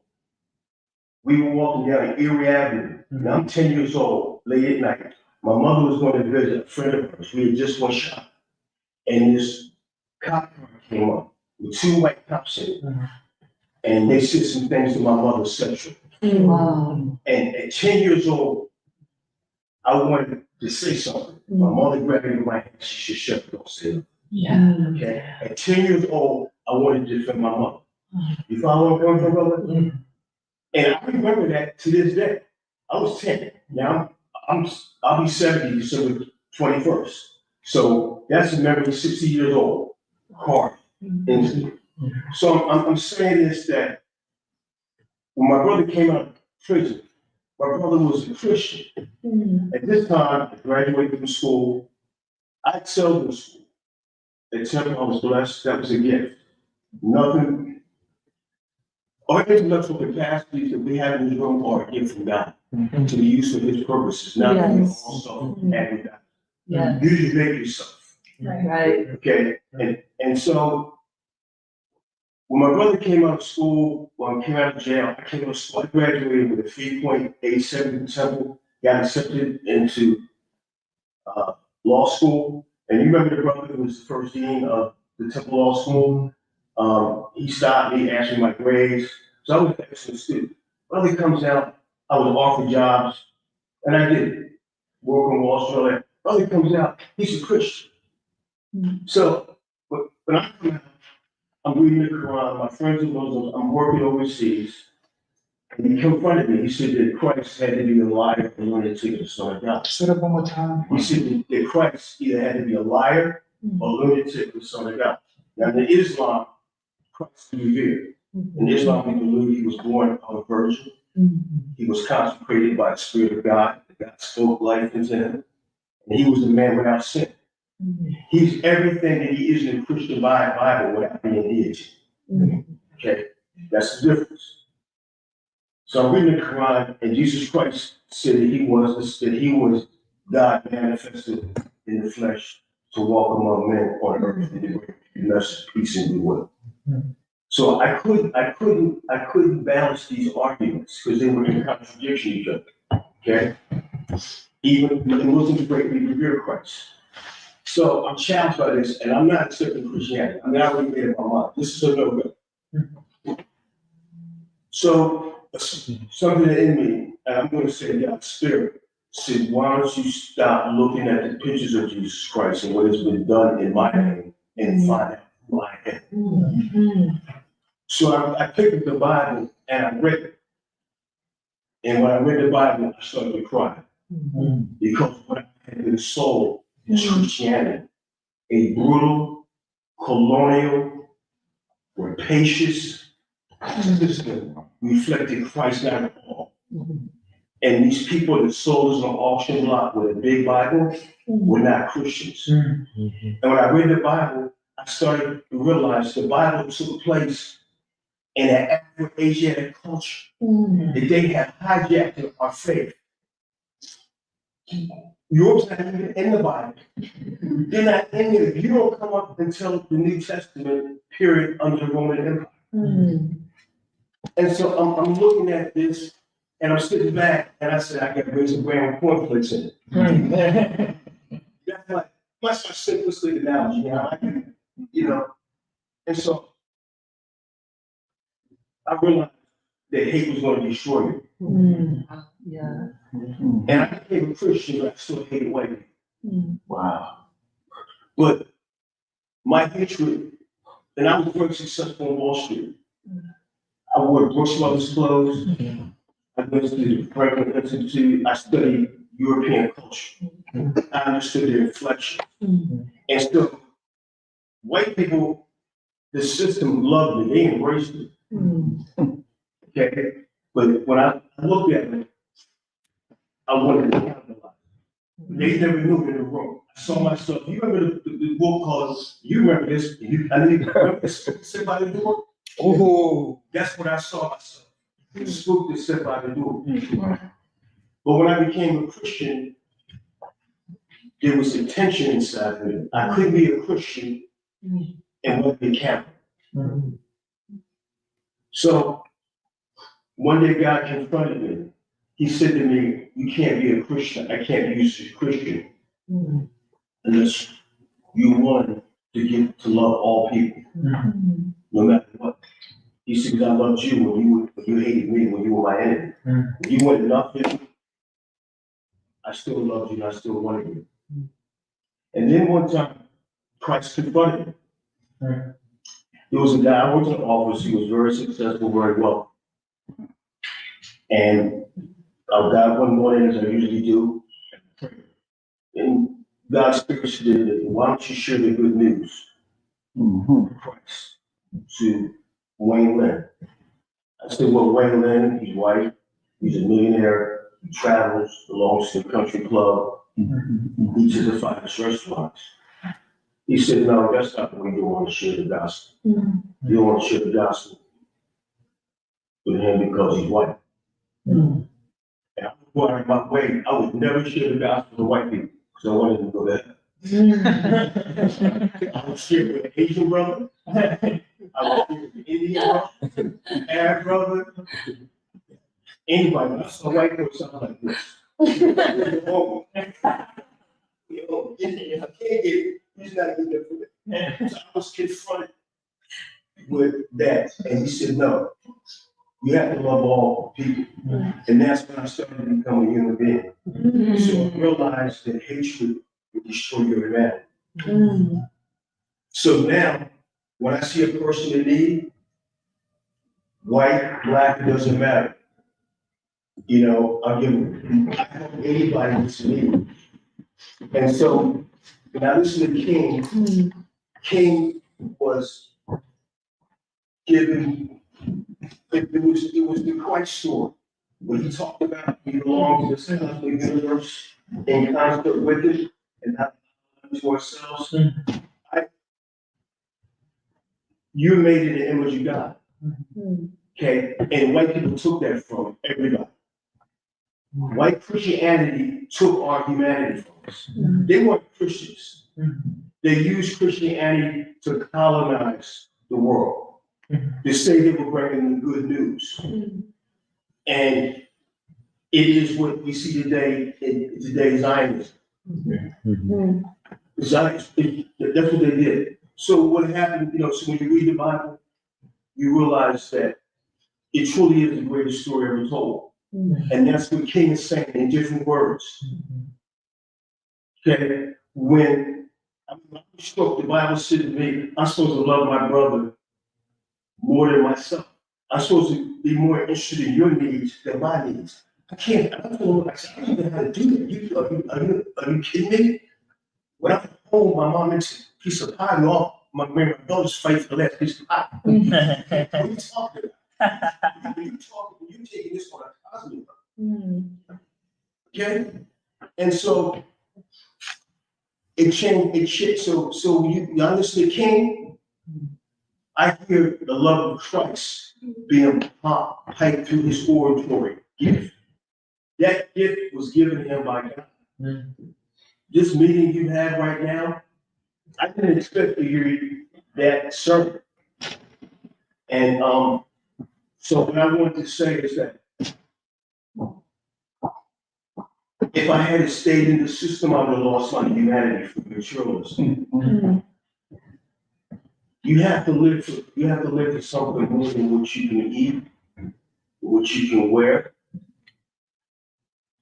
And then you, you start to realize the selfishness, how truly selfish we are, even in our sexuality. How men exploit women for their sexual pleasure. And they'll lie to women to say they love her so they can be comforted. Mm-hmm. Christ talks about, Christ deals with every element of our humanity. And so, for me, when I read the Bible, and ask God to forgive me for all the people I hurt. Mm. I thought all the women that I took advantage of, because I was a track team and all the rest of that. You know, all that stuff comes, and you know how, well, you know how those brothers are, right? Yeah, you get each other with trunks. Yeah. Yeah. So I realized- so I realized- I realized what I had did to these, these women. And I had to ask myself this. That woman is somebody's mother, mm-hmm. somebody's sister, somebody's daughter, somebody's niece, somebody's nephew. She's part of my humanity. If I destroy her, I destroy myself. Mm-hmm. Right. That's what Christ made me realize. Mm-hmm. She's not an object. She's not something to be hauled over, to be sold off. And so the humanity that I have right now for people is not me. It's what God has put in it and what God put it and Martin Luther King. And that's why they killed Martin. They had to kill Martin Luther King. Mm, Martin Luther King is the biggest threat to this system, mm, mm, mm. and they had to kill him. He was bigger threat than Malcolm, mm. because Malcolm hadn't get, Malcolm got to, to a point when he came back from Mecca and saw Muslims of all different colors. But in Islam, it is an eye for an eye, a tooth for a tooth. In the Old Testament, is an eye for an eye and a tooth for a tooth. The Bible tells you to love your enemy. Love, are you nuts? I want to kill my enemy. How can I love my enemy? How can I love the person that did that to me? And so Christ showed me in me by loving people and loving white people because that was my struggle. Mm. I always had my best friends in college were people that were they were Chinese. Um, my best friends were uh, Chinese Americans, and, and, and, and Chinese from from China, Mm. Indian friends. I never had anything against people of color because they hadn't done anything. Just like Muhammad Ali said, why am I going to kill brown skinned Vietnamese people? They didn't do nothing to me. These people had never heard. So was, I had no animosity toward them. So what I'm, I guess what I'm saying is that when you just played that, that convinced me that I'm here for a purpose and to pray. And I think what you're doing with, with, with Martin Luther King, I think we'll bring this system down. Mm. And I, and I think, and that's why I'm here. Because my wife asked me, she said, you're a Christian. She said, what are you, 'cause, you know, she waited, she said, what are you, what are you doing? And, um, I said, well, I don't even know why I'm here. I said, I'm here for the the issue. You know, I read Plato, I read Socrates, I read argument, I read prose, I like history. And, um, I'm here because I love you, and you don't know me, and I love this country. Mm-hmm. With all its stores mm-hmm. and all of it is done. And I was in here, I saw apartheid this morning. I went to this coffee shop, La, La Colombe. And I saw all these privileged people lined up to get coffee. And I was one of the, I was one of two races there. And I, and I realized, I realized when I was there, the majority of them were very privileged people. I heard them talking about uh, playing golf, and I had, a- I had, a- I had a golf counselor. And they were talking about their dogs, and I got town, and the dog, and, um, I'm, you know, flying off this weekend, in, in, in the midst of that, I saw an elderly woman who fell down on the ground, who was poor. Mm-hmm. With a car, and all her belongings was there. Mm-hmm. And I looked around and I saw what was, what was going around me, and that struck a chord in me. I got angry. Mm-hmm. I said, don't you see the poverty in front of you? But yet you love animals more than you love Right. humans. Right. Okay, man, thank you.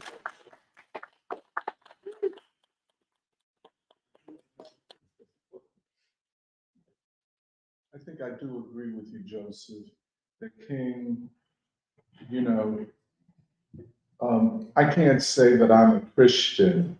I'm one of those people that King spoke about for whom organized religion was the greatest disappointment in my life, you know?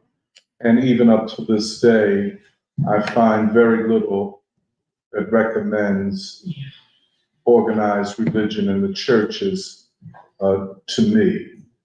And, um, but that does not mean that I do not understand King. And, you know, one of the things, that, that speech, which I will share with you, because this idea of co- uh, cosmic companionship, Yes. what does all of this mean? I don't quite understand it all. That when you, when he said the people fighting for civil rights in the South kind of feel that they are, they are part of a, that they have a cosmic companion. Mm-hmm. Or when he quotes St. Augustine, Mhm.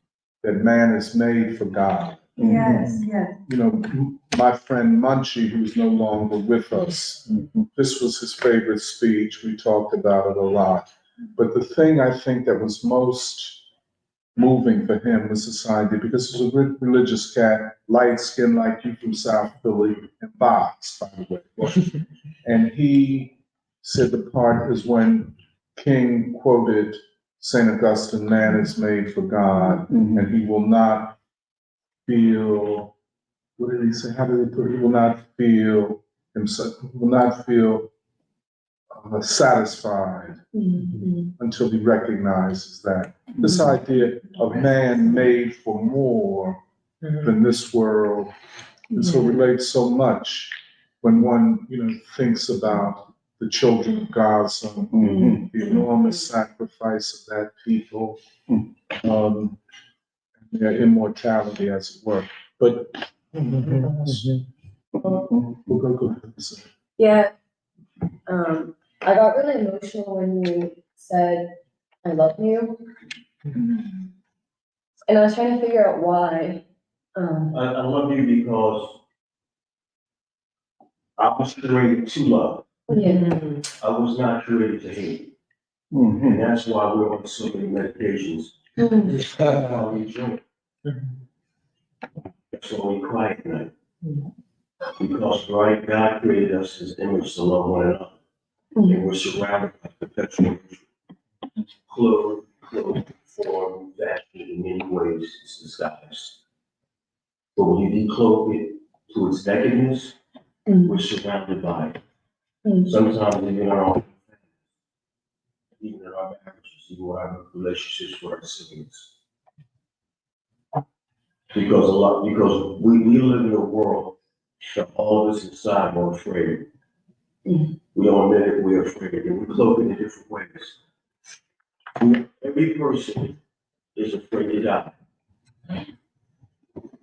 Because they don't know what's on the other side. We all know that we created more than this. Yeah. We all know that there is an existence after life. Atheists knows it, agnostics knows it. They don't want to recognize it because they want to live in this world on their terms, on their conditions. Mm-hmm. And you realize to be a Christian, to be what Mount, what King said, means you have to empty yourself of self. And we don't want to do that. And We struggle with it every day. We struggle with it. We struggle with it every day. Yeah, let me know that finish, go ahead. And that, so that's why I love, I love you because it's what I was created to do. Mm-hmm. And that my, that's my purpose for existence. And my purpose for existence is this, clothing, what I can ascertain, who I can sexually exploit. Mhm. Wow. What is that, at the end of life? Whenever that time happens, what, what will you be re- remembered for? What have you put into other people to make your lives better? What kindness have you to the world? Whichever- I think I think I got emotional when you said I love you also because I thought of King. And I just also wanted to say that I really agree that I think Martin Luther King Jr. was James Baldwin's mentor and father in some ways. Mm-hmm. And that's kind of deep because James Baldwin always talked about in his novels and his essays that it took me a long time to not hate my father. I don't know, and there's something really deep because, like, I, I just discovered James Baldwin has written a lot about Martin Luther King Jr. more than I realized. And there's even this essay from his collected essays called "Cross the Cross of Redemption. Redemption." Mhm. Yeah, where he he says he says, "I don't. There will come a day where people have to recognize how much love, blood, and passion he gave to a people who may not have realized it in the moment." And and even Baldwin, like I was also reading his essay about um, Israel um, that Shamar actually told me about. And I think Neha had found it, where it's his letter called like the letter to the born again. But that that's not just a Christian reference. It's a reference to King. Um, like King saying America has to be born again. And well, because To, be born again, the king was, was saying that America has to come to recognize right, it's great sin against humanity. Right, right, right. Yeah, and that's why I liked also the what, uh, what you said, Doc, about what we're seeing today is a crisis where there needs to be a regrounding of America again, and that comes from King. And and I think that is tied to Baldwin, but the real thing I wanted to say is that I think King still lives today. Mm-hmm. And it's what you were saying, or maybe it was Derek, Derek was saying that King, King doesn't just live in the American people. I think there's a memory. Mm-hmm. I think there's a memory like in our blood and our subconscious somewhere. If you're born in America, there's a memory of King. That's almost like we're in a sandbox digging mm-hmm. for. And um, but I also wanted to talk about the Palestinian people because you know that that professor and poet um, Rafal Al, I think his name is Raf- Rafal Al Amir. Yeah, he that poem, um, um, "If I Must Die." It's a reference. Doc you told me it was a reference to Claude McKay's poem, "If We Must Die." But in some ways, that's not just about Claude McKay. It's a reference to the Black freedom struggle. I, I do think so because also then one of his students wrote a poem to the professor that said, "The man who refused to be moved." And that's a reference, to me, I feel like it's a reference to the civil rights movement too. We, we shall not be moved. Mm-hmm. And I just think there's an energy in the world of, I think there is an energy of the world, whether you want to say it's a, it's a human, it's a humanity that's beyond the white world, humanity is beyond Europe, mm-hmm. like an Afro-Asiatic reconstitution of the world, however you want to talk about it. I think there is a regrounding of like what you were saying of humanity. Well, a regrounding of humanity and and for me, I really connected to King and mm-hmm. yeah, I, I don't really know what else to say, but When you, when you I just think it's when you read King, King's teacher was Christ. He stood at the foot of the cross. He stood at the foot of the Bible. He read, he understood scripture. He understood what Christ was trying to say. And he was able to carry forth that message that we're discussing today. Mm-hmm. And that is love for your fellow man. Mm-hmm. Do not abuse, we shouldn't, m- m- my purpose of life is not to abuse people mm-hmm. for purpose, for selfish gain. That's not my purpose in life. My purpose in life, and it, would- it, would- if, if you listen to King, there, there were two scriptures, and the reason they were given together. Mm-hmm. They asked Christ what was the most important thing. He gave two laws. He said, "The love of the Lord thy God, all the mind, all the heart, all the strength," mm-hmm. which means to obey what I say to do, mm-hmm. follow my teachings, my doctrines. know? And the second one was to love thy neighbor as thyself. So if you love your neighbor as yourself, would you rape your, your, your neighbor's daughter? You don't want to rape your daughter. Mm-hmm. Would you steal from your neighbor? You want anybody to steal from you. Do you want, would you try to seduce another man's wife? No, you want nobody trying to seduce your wife. Mm-hmm. Would you try to take another man's husband? No, you want nobody to take your husband. You follow me? So there's this ripple effect of, if, if you love God, then you will love your neighbor. If you don't love God, you can't love your neighbor. That's what he's saying. Can I just say something? See, in this. Philosophically, that's what, that's what King Yes, is I saying. agree with you. Yeah. But you know, um, and then I guess we should turn it over to, um, Jeremiah. But, um, you know, one of the great obstacles, uh, to the recognition and understanding of King is the Christian church itself. Not, to- not, to- not to leave out of this. Now, organized church. Yeah. Um, you know, um, you know, the free school, we've been involved with a lot of churches. And, um, I can only speak for myself. Uh, there is disappointment after disappointment.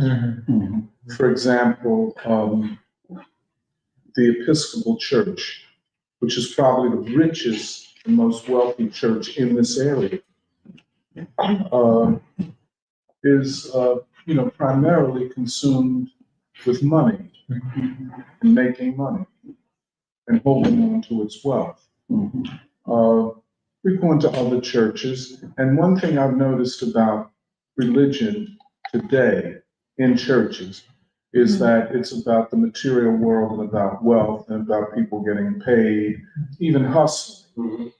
But um, I think um, I think what the free school will attempt to do in 2024 in this year of Baldwin is to reclaim King in his words. Uh, like you say, most people have never heard the uh, sermon Three Dimensions of a Complete Life, certainly not this uh, clip.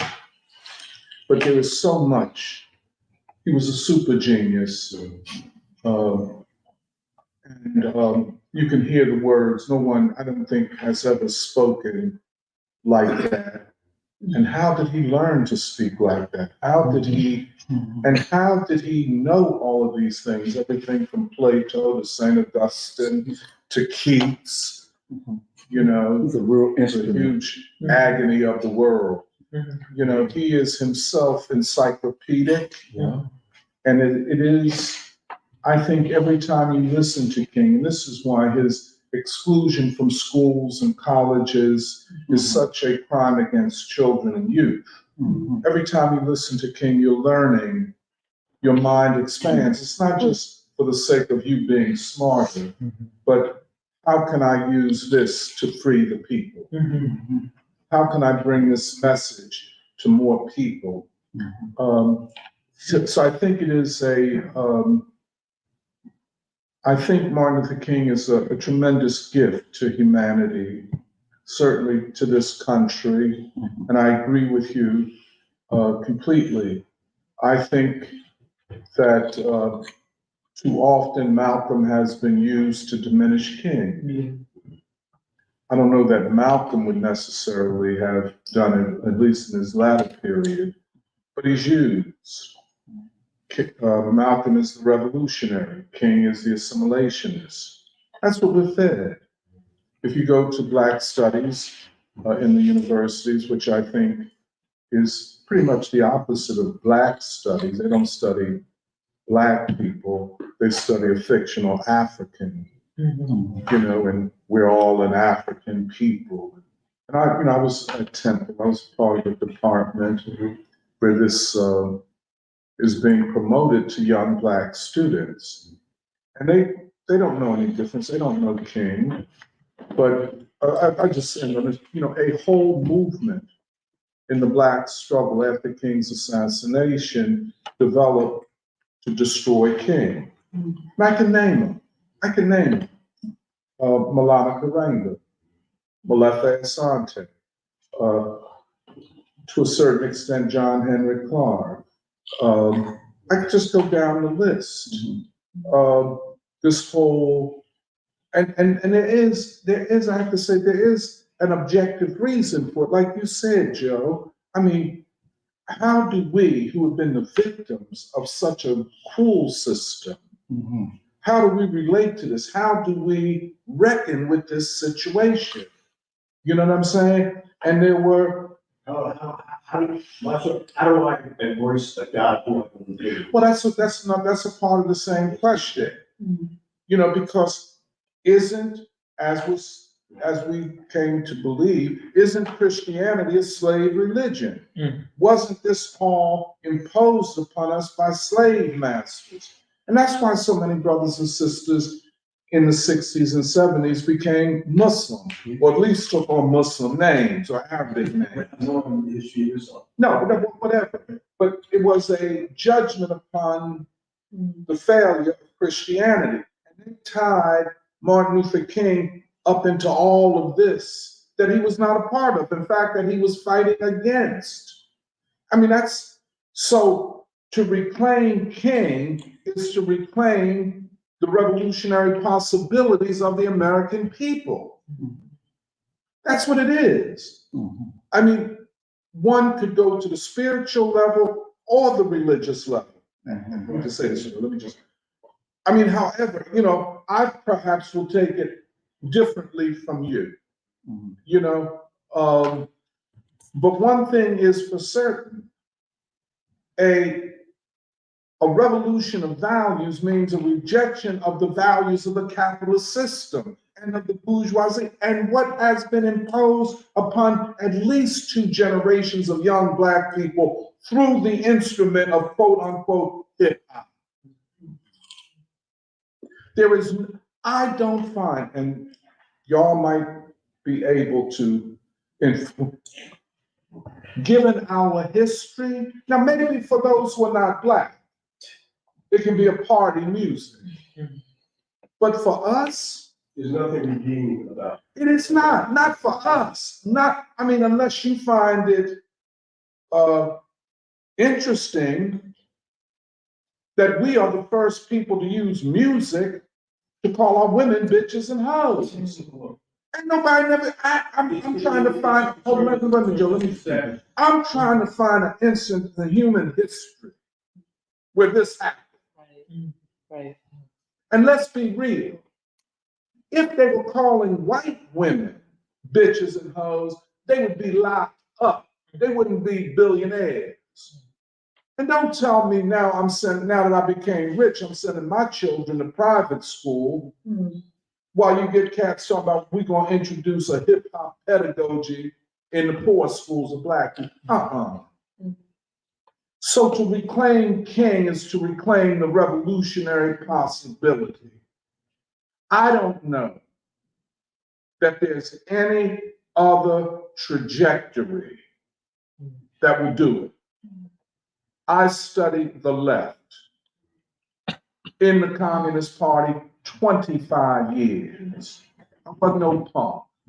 You understand? And so, uh, if one is, if one stays true to what you say you're about, if you are a revolutionary, how do you conduct a revolution? What do you say to the people as a revolutionary? You know, do I do I make a uh, LGBTQ argument? That is do I make a Black Lives Matter argument? Do I make an Afrocentrist argument? I find that none of those frameworks liberates a single human being from systemic oppression. I might feel good, but let's keep it real. It's arrogance. It's, you know, I- I- but to pursue and conduct a revolutionary struggle in this country, we don't need to go nowhere else in the world. This is not the Cuban Revolution. Mm-hmm. You know, this is not the Chinese Revolution. You know what I'm saying? This is a revolution taking place in the throes of a systemic crisis of a system built on the free labor of enslaved people. System that never them. And so we're talking about the long game. That's, that's what I think King, that's the revolution now, I say this to me all the time. You know what I'm saying? You, and I'll say this, but you'll understand it, brother, you understand it too. Our, our, our black athletes, mm-hmm. they're not free. I know that. No, and, No, no, they they're free. no, and it don't make, see, and that's it. Mm. See, the distractions, the black athlete is a distraction, and I love boxing. The black and the, the whole, the whole sphere This of, yeah, is to take people away from the great struggle that they must be involved in if they want their lives and their children's lives to be better. You can't go no other way. So, let me, let me see. The Saturday Free School, I'll just end on this and I'm gonna turn it over to Jeremiah. Okay, we're entering our twelfth year.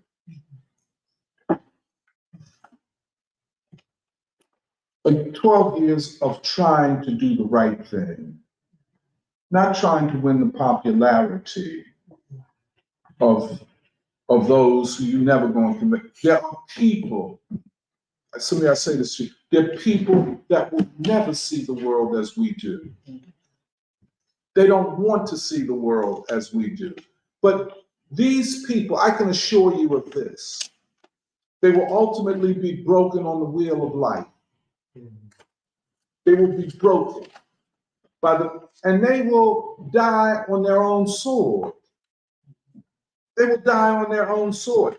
The, this is what you said, that arrogance, all young people are arrogant to a certain, it's, it's a, uh, I don't know, of adolescence. You know, you arrogant, you know it all, can't nobody tell you nothing. Mm. But at some point, you have to realize that you don't know it all. And therefore, you abandon that selfishness, that narcissism, and you give in to truths that you never were taught. You see what I'm saying? This is where King is so important. Get King wrong, you get the whole process wrong. Get the Black Freedom Movement wrong, you get everything wrong. You know, I'm, believe me. So we are attempting to advance a revolutionary process. Mm-hmm. At the end of the day, a rep, which is what? Well, a process calling for peace. What does King and Balmer mean? Love your brother as yourself. Why did he say that? Why did he, mm-hmm. why did they have to say it? And what was their intellectual political strategy? What were they saying that hadn't been said before? Why didn't Jefferson say it? Why didn't Lincoln say it? Why did it only come out of the bowels of the most despised, hated people in this country? The most hated people were proclaiming the need to love. Isn't that an irony?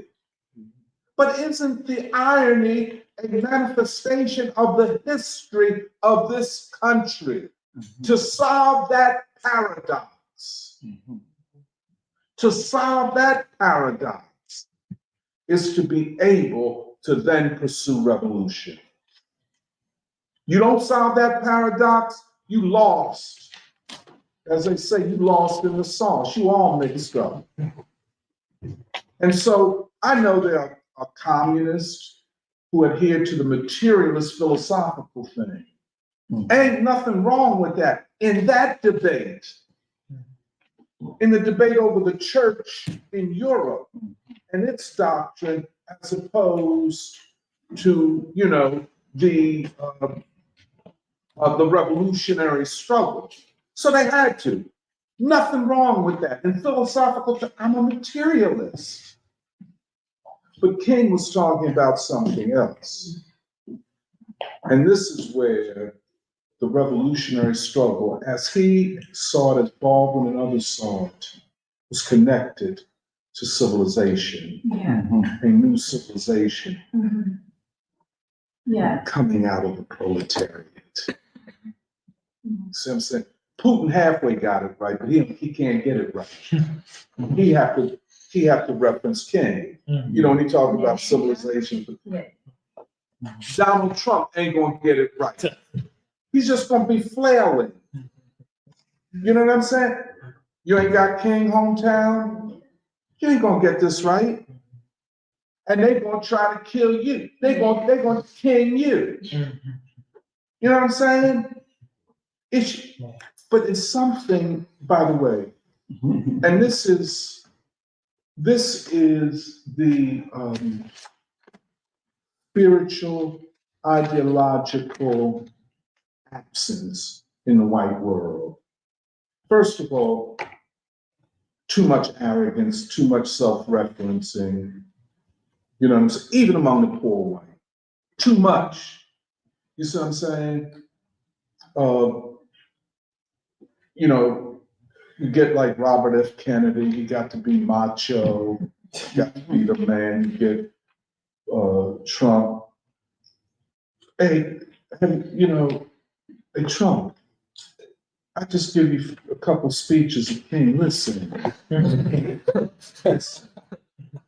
Not just with this, with this, but it's something that they can't transcend.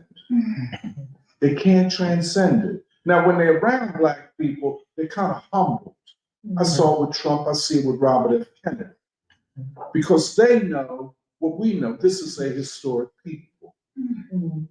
This is the people of this country. But how do you, I listened to, uh, what's his name, Tucker Carlson. Oh, racism don't exist, y'all, you know. Uh, see, then you have to say, here is the white man who can't give up being white.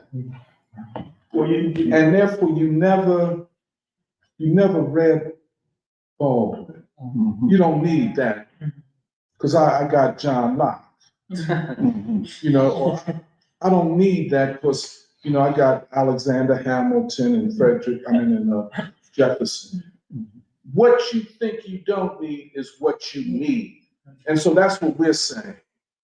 That the political crisis is going to deepen. What is its rev- resolution? See, that's the thing in twenty-two. How will it be resolved? Well, we're gonna have an election. Somebody's gonna be elected, look like Trump right now, hmm. which is going to further the crisis. But, go ahead, go ahead. Listen, to me, the root, the root of it is this. We all know that God is right. Don't we? No, listen, this is what Christianity postulates in the world. Look at the image of Christ. Christ is always But depicted. Joe, let, let me just, Scripture. but But not, only- but not only in terms of his picture, yeah, but what he's saying is that white people purpose was to be created, they were created in the image of God, and so they recreated you in the image they manufactured on the wall. Do you, do you see? no, no, no, no, no, they- they- they're all, They're. I know, I- that's it. Yeah. And that is, Yeah. beyond earth, and that's what the free school, but, and, and you know, but anyway, let me, I, And I'm talking, and I'm, and I'm talking about Christians. See, there's a difference. I've met white people that are real Christians, they understand, yeah. okay? I, listen. No, no, no, no, no, let me just say, let me just say this, let me just, let me just say one thing. See, I think what I was getting at, the paradox of whiteness. The paradox of whiteness is a paradox that white people have to work through. Mm-hmm. Now, some will work, work through it based upon being immiserated and impoverished. Mm-hmm. If you're homeless on the street, or if you up in mm-hmm. uh, Kensington, you know, shooting fentanyl. That is your moment of reckoning with yourself almost.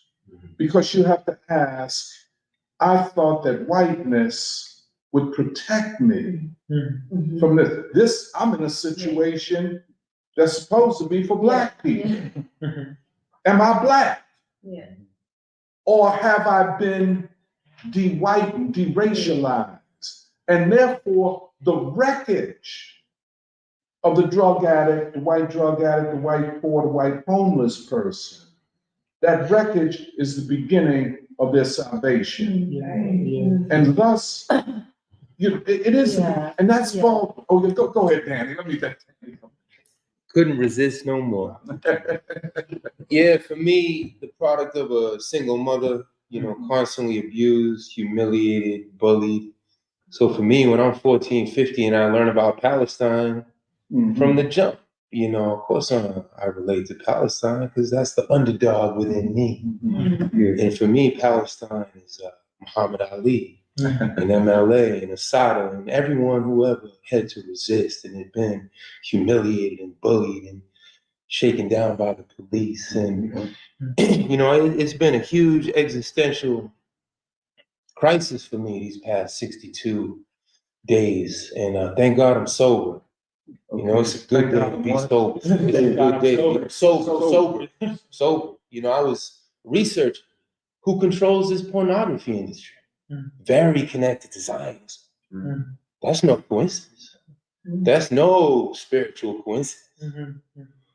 And uh, you know, I never said this in my life because I come out of school a dialectical materialist. but I'm a man of conviction. I'm a man of God. Mm-hmm. If I have to stand alone and miss my own cousins and aunts and uncles because they can't see the humanity of indigenous people, Yeah, I'm gonna go down swinging all by myself. yeah, that's what it is. You know, I've never felt, of course, I've always felt this alienation through and through. But uh, like in 12 step recovery, Yeah. all these fellows talking about spirituality. As they extinguish a people under our noses, you have the audacity to talk about spirituality. Right, And that's the price of whiteness. right. Mhm. Never, never related to, to, to, to whiteness. What, what, what is that? Such a hollow, Yeah. Mm-hmm. that arrogance, those those fraternity dudes. They picked on me. Now, it was tough to pick on me. I'm 6'6", 250 pounds. but they mocked me. Mm-hmm. They mocked me. In high school, they mocked me, calling me Malcolm. Is it I was supposed to be insulted by that. That's amazing. You know, Malcolm's the, the prince of all underdog. And they mocked me, calling me wigger and wannabe. They made up words and poor white trash, and well, they were right sociologically about that one. And when I discovered John Brown, and, and I discovered the Palestinians and the Dominican revolutionaries, and uh, so coming here, I, you know, I feel at home. I feel at home. You know, I, I, I'm a survivor of the left. I would love to just say a product. I'm a survivor of the left. I was in the CPUSA twice. Before I could figure it out, I was kicked out. Kicked out. No explanation. Every back turned on me. For what? So the the narrow, I'm still trying to figure it out with, with decades in between the expulsions. And I'll say it publicly. That's a camera. Okay. Where the camera at? Is is up in the Baldwin or something? Look over here. The modern technology. So I, I thank the brother Tony. You know, I, we need this type of mentorship. You know, uh, I'm in the right place. I'm in the right place. But they kicked you out of the comments. Save that for 2024. And they weren't the only ones. Go ahead, man. Go ahead. Are you named after Amiri Baraka? Yeah, my mom actually went to um, college with his daughter, actually. Okay, Yeah. oh, okay. But um, at, at Johnson C. Smith HBCU in North Carolina. But I mean, I'm from Atlanta, obviously, so you know, I've seen only in my very short time because I'm very young. I'm only 29. I've seen how how how much has changed since King's time in Atlanta, which Mm. completely predated you know my my entire life, 494 Yeah. but something from that speech that really like struck my chord or struck a chord with me. And you reminded me of it too when you were talking about that coffee shop and how enraged you were and, you know, ba- balancing that rage and that peace Mm. was when King said, you know, you see me, but you don't see everything that I see. you see these buildings, but you don't know all the things that went into these buildings. Right. You know, they talk about their dogs or drink their coffee or whatever it is people are doing because of the propaganda. They're watching, you know, entertainers and they're doing all these things to participate in the mm-hmm. system. They don't know what it represents or what where it came from. They don't know where anything that they're enjoying in their lives came from. And it reminded me specifically of Baldwin because he literally his final book is the evidence of things not mm-hmm. seen. Wow. In which he literally talks about the Atlanta child murders. Mm-hmm. And my mom grew up in the 70s as a little girl, seeing her community change around her from what it was to now people are blaming each other and saying we're murdering each other. Mm. Then, you know, the rise of hip hop, and I'm still dealing with my own contradictions with that because I grew up in that, mm-hmm. Mm-hmm. you know, and, and seeing the rise of a new black church that is not the Church of King, you know, and and when you mention also, you know, you will go down fighting even if it's your whole family against you. I've seen, you know, I have, I like to say, I have eight thousand people. I told Emily this last night. Eight thousand people in Georgia uh, that I know, and I'm related to half of them. and, and just seeing this this enormous black family coming up out of enslaved peoples, coming up out of the country, coming up out of the soil and the roots of, of the earth, go on to aspire to, and many of them succeed in becoming completely devoid of, you know, thousands and thousands of years of history and what is right and what is King talking about and what is Baldwin. I even knowing who Baldwin is. If I, you know, my cousin know I love James Baldwin. They might have seen a documentary, you know, and just trying to figure out like what is my place in all of this because I hang around, you know, black nationalists and black radicals and I was talking about being prepared for, you know, Mhm. civil war and things of that nature and trying to help them to see that, you know, we don't actually need anybody to die. Nobody has to die. Mhm. You know, um, there's a, there's another way forward. And that's what the free school has meant for me, um, as someone who grew up in that, in that, in, and watched that tradition become warped and disturbed Mhm. my spirit, watch my spirit become disturbed because of these things, and then had to rediscover myself, Mhm. you know, through Baldwin and through King and through folks like y'all who are a part of the global people. And that's the other thing about that speech. He was talking about, you know, you mentioned cosmic companionship. He was mm-hmm. talking about, he was talking about the sun and the moon and the stars, and he was talking about mm-hmm. science. Now, I, I, I was a bio major, like I was studying life mm-hmm. or whatever. Um, and you know, I was studying science and chemistry and physics and all these things, but like all those things were the evidence of things not seen. Like that entire academy, all the propaganda I was fed at that place and being here uh, was the evidence of things not seen. Right. You know, mm-hmm. um, and and Ball has a line in, in, in the evidence of things not seen where he says all these murdered. If you don't know, a bunch of black children were murdered in the mm-hmm. seventies in Atlanta, and my mom was witnessing her safe neighborhood where everybody was looking out for each other mm-hmm. turn into, you know, fuck everybody. I'm just trying to stay alive and get money, you know. And I watched that happening across generations in my own family. But he says all of those children, even if we don't know where their bodies are, we don't know who killed them, we don't know if it was this black man who they blamed it, Yeah. you know, there's not just the responsibility of the black misleadership class of Atlanta. Baldwin said it's the responsibility of all people all over the world to find out what happened to these children. Mhm. Even though, of course, most people all over the world don't even know about these murdered black children in Atlanta. The bottom line is there's something spiritual that they might never have heard of or read about that they can connect to. And that's what I think Palestine is doing for the world in some ways. It's a tragedy, it's, it's catastrophic, but it's something spiritual that people are able to connect to. Yeah. You know, I'm, I'm, in the hood every day, organizing and, and whatnot, and talking to working class black folks and bringing them into the struggle, and they bringing me into the struggle, and I'm learning from them and getting wisdom from them. And when I talk to them, you know, they like I, they know that what's going on in Palestine is connected to what has happened to them, right? Um, they know that war anywhere is a is a threat to the well-being of anyone, you know. Um, so Mhm. um, that's just my piece on it. Thank you. Well, I mean, what I've been thinking about for the past couple, uh, like two weeks, I because, um, I think the free school has evolved a lot. Yeah. And I always kind of get nervous to say something, because I feel like, um, we are dealing with matters that are serious, which is why I even came to free school. But, um, but the times or the nature of the times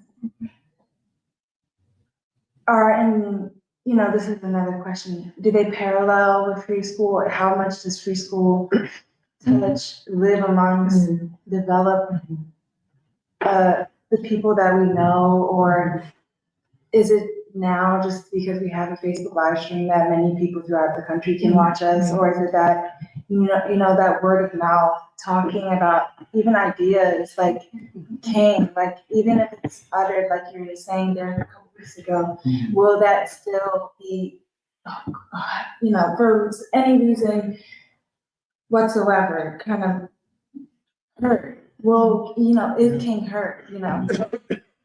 Um, and I think what you're saying, Doc, about this precipice Mhm. is um, also saying that the American people, if you want to think about it like that, or any of us, you know, have this task at what you're saying, Doc, in remembering King. Like, mm-hmm. that's part because we are people of the book. That is the nature of the American people. If we are people of the book, then there is such a thing as developing, meaning creating um, civilization. Mhm. What that also means is that the in, the inner the inner voice that makes Serafina is God. Like I know that, and I feel like that the religion is a question solely of knowing history more than it is knowing a uh, way specifically um, of life. Because I think that there's something that happened with mm-hmm. Islam where mm-hmm. they knew or they know that Allah is them, like it's in them. Yes. But something was also happening within Black Christianity because mm-hmm. of, of the development of America and because of this, of because of the slave, Mhm. um, who also knew that God was them, and that also meant that King emerged with this articulation of the old civilizations, the Greek, the Romans, Mhm. the you know Asia, into this new world with Africa and was able to understand specifically what America was also able to make for the future, like the future coming century of the 20th century. So what that also means is that, or at least to me, it feels like um it- feels like it's not like what you said, Doc. How do you love somebody who is to hurt you? Like, how do you defend? Because the question is not about defense, you know, because Israel is like, oh, we need to defend ourselves from Hamas. Well, it's not about defense. Mm-hmm. You want, you want to destroy a mm-hmm. civilization, Mhm. but it's not about defense. Mm-hmm. What was so offensive against white supremacy and a rule of order that you had felt the need to destroy a whole people. And Mhm. similarly to that, it means the quality of the whole people. What is the quality? What is the, what are the makings of the qualities Mhm. of the whole people? Mhm. And Mhm. Mhm. see, the Saturday Free School for Philosophy and Black Liberation isn't an organization for the purpose of, you know, um, like it, it, it- is in the fabric. It is the fabric. It is to Mhm. understand the fabric Mhm. um, of the quality of the historical moment and its responsibility, or the responsibility that we have to it. Mhm. And so, can the free school be in every location, like throughout the cities of America? Can the free school be? Well, so if there is this understanding that God is in you, and there's this understanding of a concrete truth. Like the truth is a concrete, it's not just an abstract idea, which also means that what is true is what you live by. Mhm. And what you live by is also how you then will be who you are supposed to be, which is also part of what King was saying. Like Mhm. there is the person that you are supposed to become. Yet there is an inability. There's something that mm-hmm. blocks. There's- There's something that a person is scared of mm-hmm. and unable to become what you are supposed to be mm-hmm. as God on earth, like to make heaven and earth like you know that that whole and what that then means is that what is the thing what is the thing that a person is not what is the thing that a person is not yet able to achieve is also the struggle to become Mhm. Wow. like it's also a part of the struggle of the country to become what it's supposed to be whether it be a democracy Mhm. um, or because what a democracy means is, you know, to be able to coexist, to develop a society, um, to the to develop in a society and a state is one thing, Mhm. um, which is also like you see examples of the children in Gaza. Because when you look at the children in Gaza, you think who raised these children? That's an example of the society. The nature of the state is the apparatus that the, that is, that the people are in organized, the people can be organized within, whether that be in the hospitals, the schools, whatever. So then the nature of the state is developed by who raised the children or what the children will then become. What is the nature of the operations of appar- institutions and apparatus that society then functions and creates culture um, and civilization. But then, but, so the thing about a democracy is this internal, this internalized democracy, which also comes to question the the uh, the way a person is to operate in their country, in their state, in their city, in their street, and mm-hmm. thus how they relate to the world, because that's all linked up with one another. Mm-hmm. And so when King is speaking to be getting or traveling the Jericho Road to the third dimension, it also means that in order to actualize oneself, like the, the- what you're saying, that like that link between oneself and the um, empire of eternity, oneself and heaven, oneself and God, like to connect oneself to is also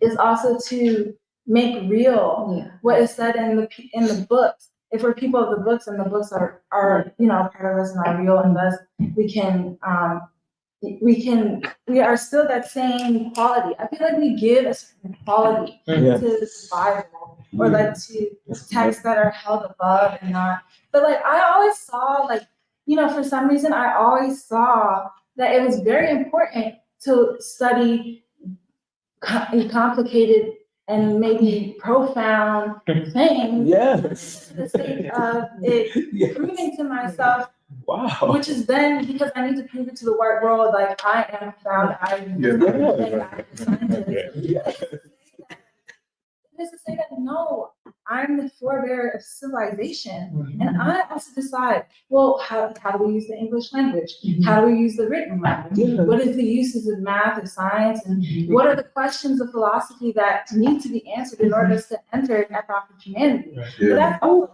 on the table when we're dealing with um, the Saturday Free School and dealing with how will a people overcome or break through um, that kind of uh, second wall into the third wall and actualize, you know, real democracy. But see, but see, so we say we need to know King, right? It's not that we don't know him or he's not a part of us, Mhm. but it's that there's something that we're not yet sure we can mm-hmm. trust. You know what I'm saying? And it's mm-hmm. like, oh, well, we can't trust ourselves. Like that's weird, but we should be able to. Mhm. The thing, uh, the, so we'll talk about when we get to Jeremiah because I'm also,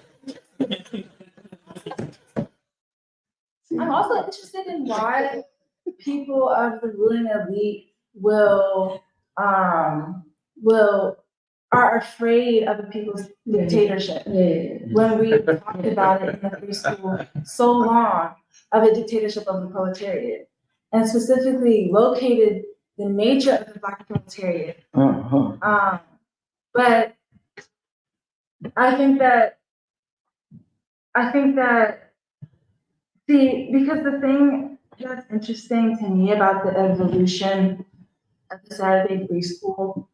And where we're at now is because now I think we're finally mm-hmm. able, or now, what I mean by now is that all of us, mm-hmm. like in the world, are at the table. Mm-hmm. Um, and you know, as much as I've been in now all of a sudden entrenched on social media from mm-hmm. these Palestinian, from the Palestinian mm-hmm. people, I know, and I know for certain now that in the back of my mind, they all need to know that we, meaning Baldwin, can like really really exist. Because for, for the answer, for the answer for their questions, of why is this happening to us? Yeah. Like, Mhm. or I know that we still have Allah, but then the the sentence is still yet not finished. Yeah.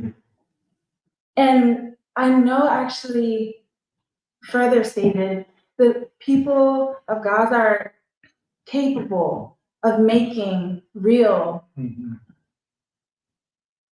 the conditions of their state and um,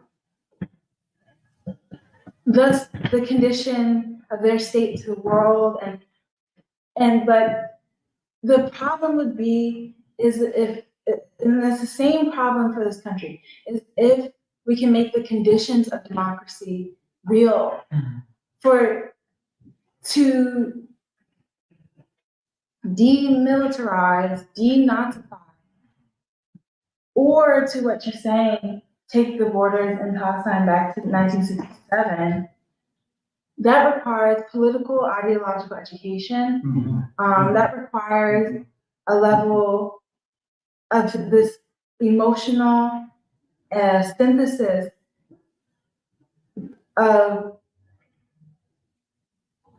and a real articulation on the world stage of um, of like real peace. Because I think when I just said that, I thought of how the UN U.S. had uh, decided to veto the Article 99 Right. and Yeah.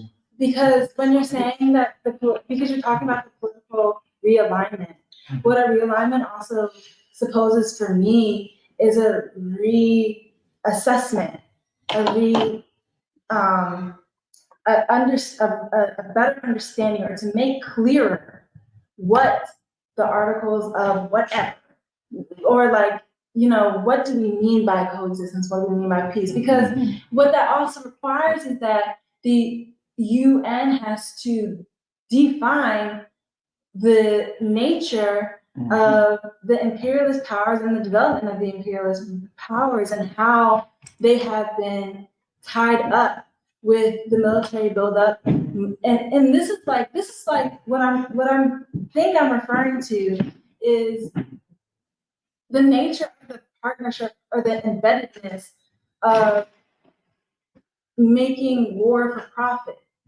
And if so on the world scale, is there does there have to be a a a, a um taking away this great like taking away of the um the nature of war you know that has become so embedded in the United States and Yeah.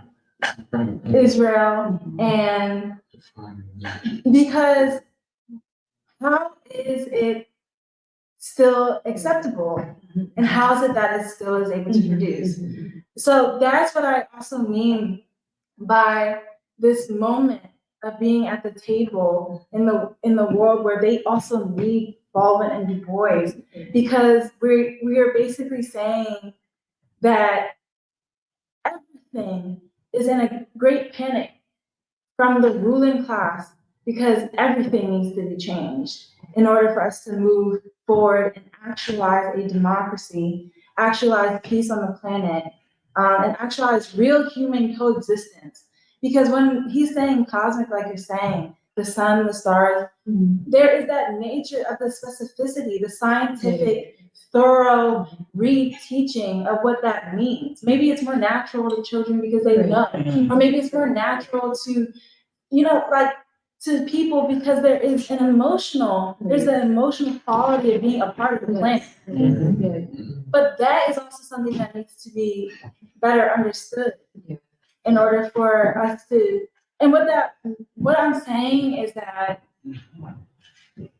the, like you had mentioned a couple, maybe it was two weeks ago, not last week, but the sheep is uncovered, the ruling class is in desperation. Um, and we know how they act. And that's also why this moment is so different than what it mm-hmm. once was. Mm-hmm. mm-hmm. And why people have such decision, which the free school has always been a mm-hmm. part of trying to clarify and develop and think about. But Thank you.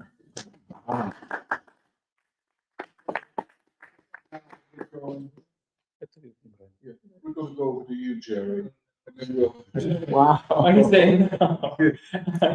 Uh, Gonna talk about the article by Robert Kagan. Yeah. Um. Yeah, I'll try to, I guess, be to the point, and um, also, I feel like we've already been talking about this article to an extent, and so this is just kind of another, in some ways, just another dimension of what we're already talking about today.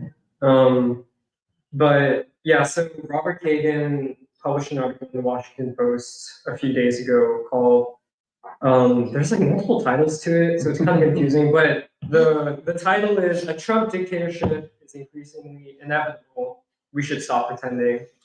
And um, Robert Kagan, if, yeah, um, increasingly inevitable. So we should stop pretending, and Stop we should stop pretending. You should stop pretending. And so um, Kagan is, as people may know, the co-founder of, first of all, the Project for a New American Century, along with Bill Kristol, which was essentially announcing, um, you could interpret it as the hundred-year reign of U.S. hegemony after the collapse of the Soviet Union. So this was kind of in the 90s, when they're trying to be the architects of this hundred-year reign of the United States. Um, and like after the Cold War, and he is one of the chief architects and theorists of the neoconservative movement and the ruling class, and has served as an advisor to both the Republican and Democratic Party administrations over the past couple decades. Um, he actually left the Republican Party in 2016 and endorsed Hillary over Trump,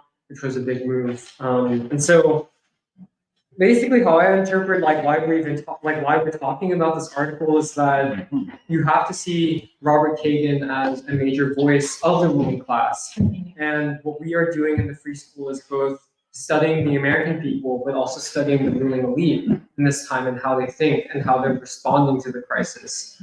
And I think Trump, in that regard, also has to be thought about and discussed and understood because he represents he like almost in this like very crystallized form represents the crisis of American politics and of U.S. society, and thus um, also represents a, a significant portion of the American people. And so we can't ignore him, and we also have to understand how the ruling class views Trump and thus that part of the American people. Um, and so what Kagan basically says in the article is that um, different factions of the ruling class have been, for the past several months, living in a delusion that Trump will somehow not be the Republican candidate in the 2024 election. Whereas the truth is, like the, the, the naked truth is that Trump leads his nearest competitor in the Republican uh, Party by 47 points and leads the rest of the field combined by 27 points. So like it's pretty clear that Trump will be the nominee, and basically everyone recognizes this. And the debates they've been holding with all of these kind of second second place candidates is kind of seen as a, sh- sideshow, where Trump knows basically it was like, I don't need to be part of these debates because we know it's going to be me. And um, in addition to that, Trump has strong odds to win the general election against Biden, which Kagan talks about, because in part the Democratic Party coalition itself is falling apart, um, especially with Israel's genocidal war against the people of Palestine. Um, and Kagan says this basically that Biden has helped to instigate two world scale wars in Russia, Ukraine, as well as Israel, Gaza. And at the same time, Trump, who is famously coming under all of these kind of legal attacks um, over the past several months and leading up to 2024, somehow defies the laws of kind of normal political gravity, um, where Kagan says, quote, Trump will not be contained by the courts or by the rule of law. On the contrary, he is going to use these trials to display his power. That's why he wants them televised. Trump's power comes from his following and not from the institutions of the American government. And his devoted followers love him precisely because he crosses lines and ignores the old boundaries. They feel empowered by it, and that in turn empowers him. And so if Trump wins, this is so this is Kagan speaking. Um, Trump, if Trump wins, he could become quote a dictator. And what that actually means in concrete terms is that Trump will go after, first of all, specific officials who targeted him with Russiagate, with the January 6th probe, which is ongoing, and all, this other stuff. People who he feels that betrayed him as well, um, and people also who got him into some of the the conflicts, like the during his own presidency. Um, but more importantly, um, Trump is going to bring in a cabinet that is basically designed to do one thing, which is to completely flush out the permanent bureaucracy of Washington. And Kagan says he kind of, in a very ironic way, says that this is kind of a quote new McCarthyism, which is like very, uh, I don't know, it's just kind of funny because it's like someone who basically represents, yeah, this voice of anti-communism of the ruling class. Like, oh no, this is new McCarthyism. and so Kagan is not optimistic about averting this situation. And he makes a very crucial point or an admission that the American people will not leap to defend the deep state or the ruling elite who are going to be targeted by Trump. And he says, quote, indeed, who will, who will stand up for anyone accused in the public arena besides their own lawyers? In a Trump presidency, the courage it will take to stand up for them, meaning these kind of ruling class uh, officials, the courage to take to stand up for them will be no less than the courage it will take to stand up to Trump himself. How many will risk their own careers to defend others? In a nation congenital, congenitally suspicious of the government, who will stick up for the rights of former officials who become targets of Trump's Justice Department? Basically saying, oh no, who's going to stand up for these ruling class? Even if you don't like Trump, no one is going to stand, stand up for Biden. Even all these young people, who- yeah. And so basically, the only real uh, possible response that Kagan sees is for states like New York or California, kind of like solidly blue states, to refuse to recognize the authority of this quote tyrannical federal government. And so this is basically he's basically calling for civil war. He's saying that the states that are democratic must nullify the authority of the federal government. And this is almost like saying these blue states must um, call for a secession. And so Kagan also kind of chastises the establishment of the Republican Party as well as all of the voters who um, voted for Trump. And he says that when they could have taken, quote, extraordinary action to defeat Trump in the past, and he basically says it's the voters' fault that we're that we will be entering this dictatorship. And so what he's what he's basically arguing for um, when he's not being completely cynical is to say that um, whatever is left of the ruling class must take quote, extraordinary actions against Trump. And so that means that they're not going to rule out taking flagrantly anti-constitutional measures to ensure to ensure Trump never takes office. And so I, basically that's like my summary of the article. But um, before I guess getting into like the discussion of what it actually means, I want to talk about like different assumptions that kind of structure the way that people will respond to something like this, and which are different ways of also seeing Trump, which is that basically on the left, or what's left of the left, um, Trump is seen as either just a regular part of the ruling class or as one faction of a split in the ruling class. And so what that leads to is basically most most of the left agreeing with Kagan actually that Trump is a kind of fascist dictator in waiting. and but the problem is, is that how do you explain this phenomenon in which someone like Kagan, who is much more like a true representative of the ruling class, sees Trump as almost a completely foreign entity to themselves? Is it because these ruling class figures are so concerned about preserving democracy, or is it because of something else? And so, another view that I think we in free school take um, is that Trump is not Hitler. It is, in fact, Biden who is openly backing the Zionist Nazis in Israel and the neo Nazis in Ukraine. Trump is also not just a mere head of a faction of the ruling elite. He is, in actuality, I think our assessment is that he is the voice and also the hammer of a popular movement that remains highly active and motivated and is, in fact, unprecedented in American history. And so, whatever the contradictions, the target and aims and objective of this movement is clear. They want to bring a wrecking ball against all of the major institutions of the American state. And so Trump, in that sense, is their instrument for weakening the ruling class. And so Trump and his movement, in that sense, interestingly, don't. It is unclear if they have a real antecedent in American history because you can't really equate the Trump movement with the, let's say, the civil rights movement, mm-hmm. which is not to put a knock on the Trump, but you know, it's like we're dealing with new political phenomena. And so this is basically my like interpretation of what all this means.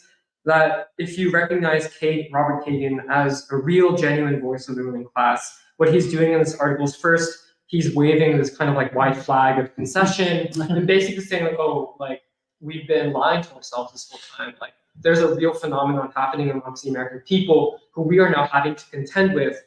Whereas for basically the past few decades, we've written off the American people and said they will do whatever we want. They will sign on to all of these wars that we send across the world.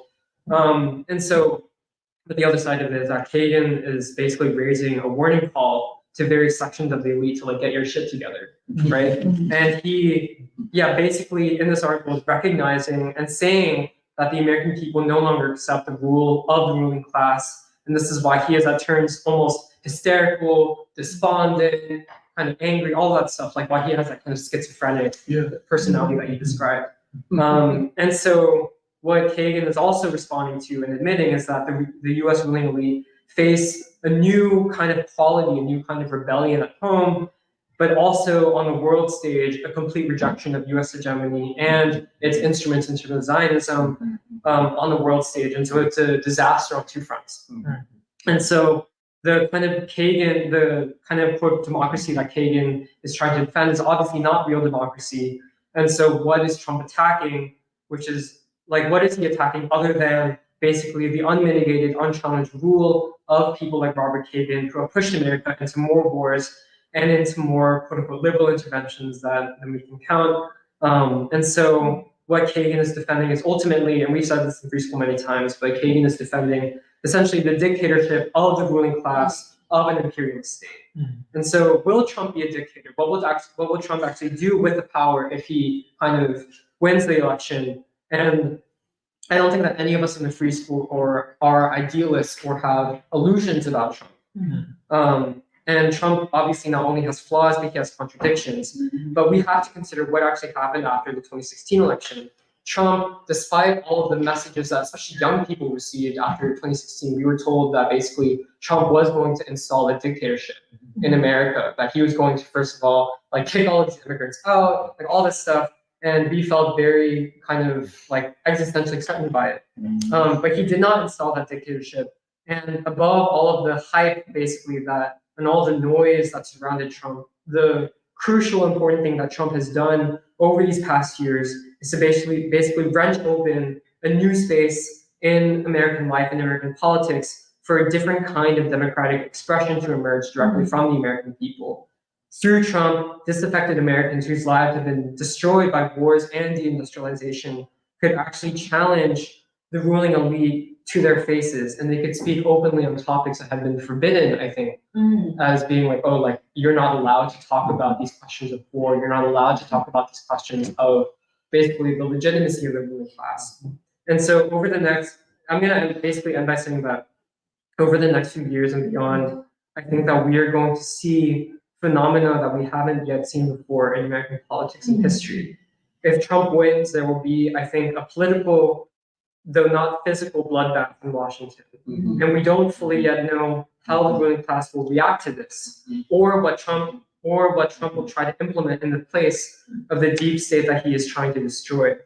And also, I want to just comment and say that the movement for Palestinian freedom and for a ceasefire is moving towards a greater strategy of mass civil disobedience, as we said last week, to paralyze the normal functioning of the state. Mm-hmm. And simultaneously, the Trump movement is almost acting in parallel to this Yeah. movement. And the question is, can they come together? Can they find a common ground? And so we, as in the free school, but also I think anyone who sees themselves as a revolutionary, you can't act as if you are removed from this objective social and also world historic process. We have to engage with it.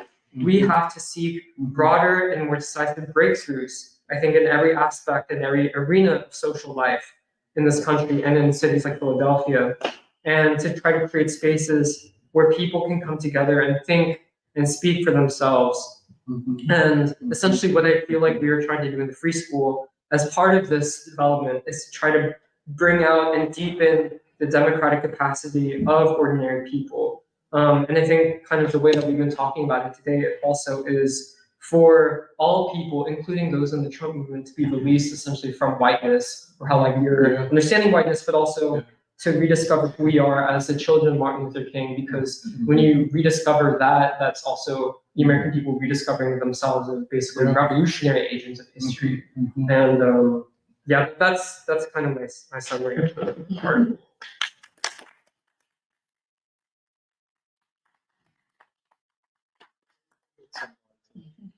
Oh, Or, Yeah, uh, no, it's okay. I can go ahead. Well, um, like actually, when you were talking about this, I was thinking a lot about this question of you know the functioning of the state and in uh, um also in terms of you know the question of of occupation and Palestine. And you know this is because like the the question of the realignment of the state in America is you know it's um, it has deep ramifications over the world and. Uh, like in especially uh um especially in uh like in, in light of how the ruling elite is reacting and you know they like they have basically accepted the fact that they can't change what's going to happen or at least are not admitting yet and you know this is related to i think this is uh like you know this is related to to how i think serafina was talking about right before with the question of self-determination and I was thinking of you know the like the poet, the um, um the Palestinian poet who was killed. He like he used to teach literature. He used to teach English literature, but he was uh, um he would also teach the Palestinian children. About, uh, I mean, he would teach Palestinian children about Israeli poetry also, and you know sort of, and he would talk about the like you know the need for like you know he identified like Baldwin and like we're trying to do. He identified that the the evils of, of occupation is that it robs you of your ability to to see humanity as a whole. And and you know this comes through baldwin all the time. And and i think like in um in terms of like you know the moment we find ourselves in today the the question of the realignment of the ruling class um, it can no longer evade this question. This like this is the question that has been evaded for you know decades since, uh, um, well, I guess since the, the end of the Second World War. But it seems that you know the world is coming to a place where um, these are questions you can't run away from anymore. And the Trump um, on the possibilities of the Trump presidency and like it reflects the possibility that you know this like these are the questions on the table. Like we talk about that you know this election is going to be fought on the question of war and peace. And you know not on the question of all of these you know cultural issues which um, every four years there's this circle that goes around and round but it seems that the american people are are at a point like you know um like what you were saying that that people can't run that the ruling class can't run from this question anymore. Uh, that like you know we have been ignoring the American people forever, and this is a moment where you know we can't run anymore. That's what they're saying. Um, so yeah, I thought it was really beautiful. Oh, no, I was gonna say, actually, when I was reading this article, I was laughing, I, thi- I was with Emily and I was just laughing throughout it because it's very hysterical, actually, in terms of, um, the author and how he explains the political system and the people and how people are responding, because he also conflates different segments of American society, whether it is, you know, the, the Trump supporters or of the ruling elite or your average like bourgeois wealthier individual. Um, and what's very striking is at the end, he likens Trump to, your, to a meteor that's going to strike. But the way that he describes how people should respond is that, you know, even if a meteor were to strike, we can't just give up. Basically, the ruling class, every, I'm conflating with, with everyday people, can't give up. We have to come out with pots and pans. Like, that's actually the term. I think that's actually the term. It's like pots and pans, like even if it's a meteor, we're gonna have to try our best and go down, like, go down swinging. And so essentially, it it is conceding that Trump um, is going to win, and there's actually nothing that they can really do at this point that's actually uh, going to turn the tide. But I think he also is trying to still at a last, um, as a last ditch effort to also, um, create, uh, fear amongst the people, which is a meteor striking, Trump is coming, we need, like, it's, it's gonna be a dictatorship Mm-hmm. and continue the sense of people have to fear one another rather than actually Trump represents something new that can occur mm-hmm. amongst the American people. Actually, it's, it's different than what has happened in the past four years with mm-hmm. Biden and that it presents a new opportunity. Um, and that's the, and one of the paradoxes in which he doesn't really, he gets mixed up mm-hmm. is that, or one, he says that the people will elect Trump. And therefore, you can't depend on the people mm-hmm. once Trump is elected into office to uh, preserve a democracy, to oppose mm-hmm. Trump, to push Trump essentially to actually represent the people and their aspirations. Because that's what we've been saying, which is that Trump isn't a figure in of himself, but mm-hmm. actually the people are moving Trump towards mm-hmm. actually, you know, not going for actually addressing the uh, issues of the people. But so there's a contradiction where he's saying the people elect Trump, but then the people will not take down Trump. and you can't depend on the people to eventually take down Trump.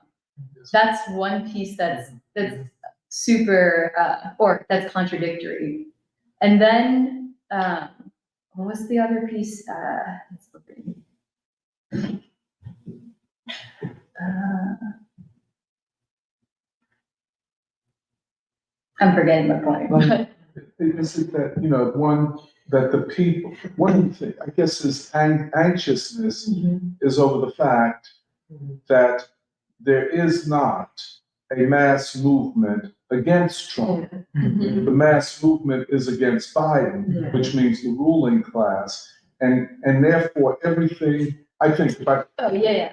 yeah, go, I ahead, remember go, go, go. Yeah, I remember my point, which is he also admits in the beginning that Biden represents the system and Yes. Trump represents going against the system. Yes. And then, but then later it's, it's, he, I think essentially his analysis is the president or leading up to the, to the elections and then post elections. Meaning leading up, we'll get Trump, afterwards it's authoritarianism, dictatorship, Mhm. so on and so Mhm. forth. Mhm. But it's also, it's insane in that he admits that Biden represents Trump and Trump represents going against the or Biden represents the system and Trump res- represents going against the system. Mhm. But then later, when Trump goes against essentially the swamp and draining the swamp and you know clearing out the the system, he's saying the people, why aren't they why aren't they going to defend any of these people? And that's like, yeah, why would people? Because the assumption, and that's where he essentially he doesn't outrightly say it, but he's basically saying that the people are allowing this dictator to to come into power. Um, because he, the people are not going to support those in government that are being persecuted by Trump.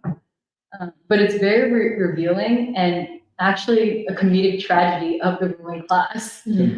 Yeah, because as he's essentially uh, laying out the unraveling of the system, there's so many comedic elements to it. A meteor striking, bringing up lines of hands, and yeah.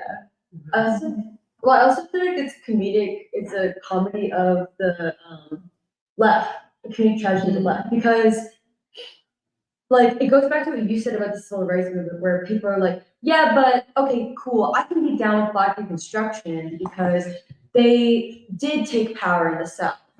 Even though, like, you were like, actually, Du Bois never says that um, the Black proletariat took power of the state. It was Du Bois was saying it had the potential Yeah, that's what he was. to be.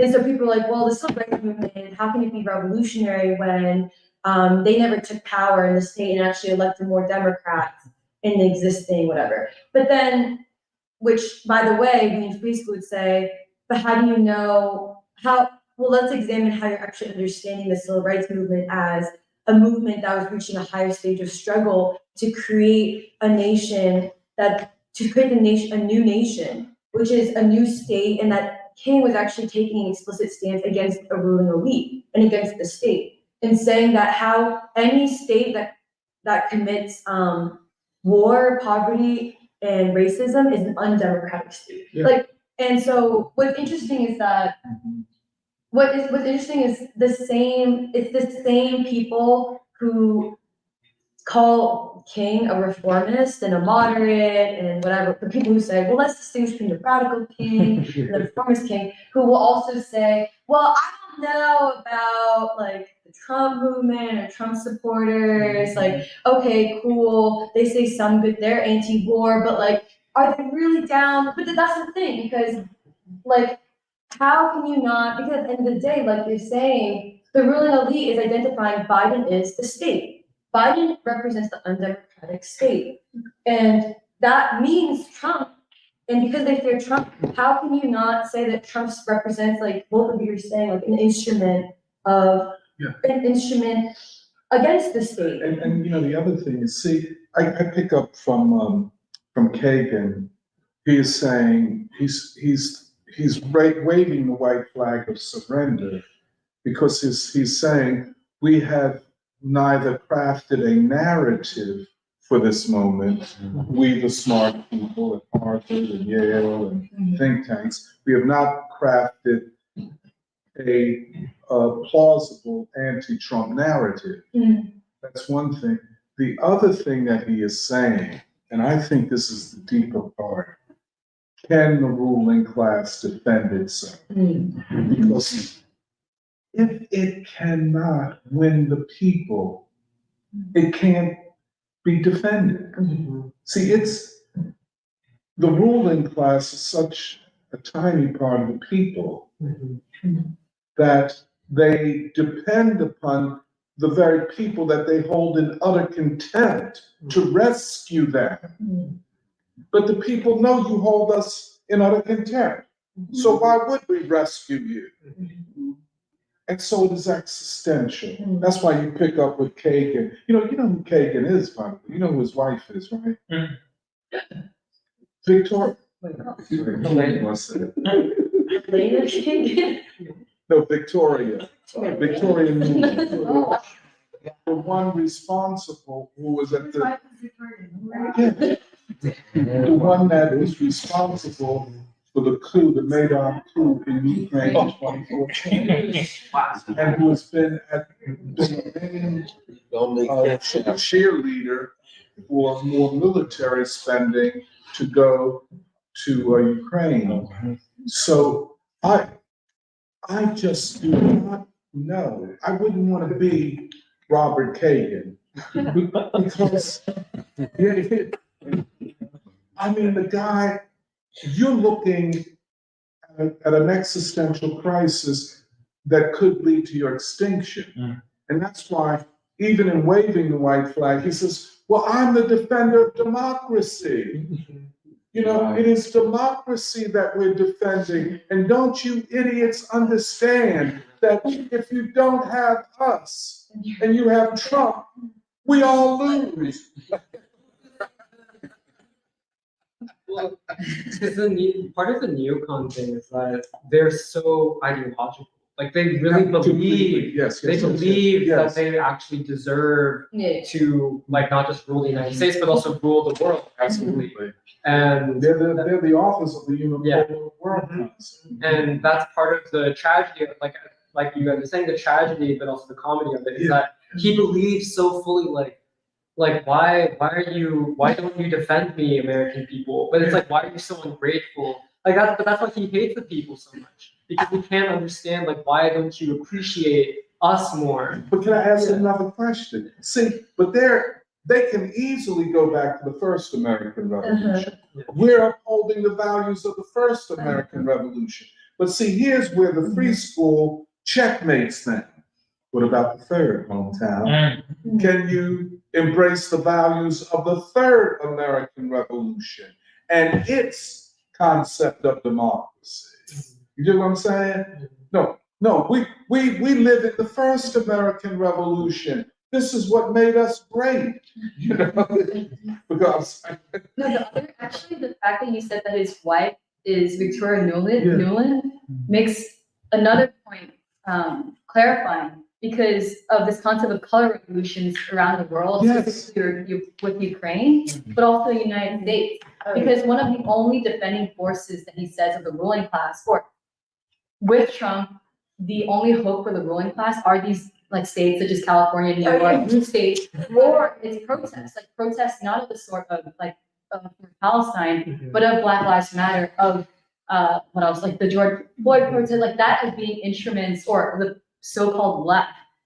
That Now, what can ask you question? Are you saying Mm. that the Black Lives Matter, uh, George Floyd demonstrations were more like a color revolution? Yes, Go, because could he you admits, explain? Could you- he admits this. Oh, he says and- that? Yeah, he admits it, or he doesn't ex- ex- uh, explicitly say, say the Black Lives uh, Matter movement, but he does say uprisings of the people. Um, or uprisings, or like, he, I think, so the specific term he said, Oh, it's a very long article. oh, it's right here. Uh,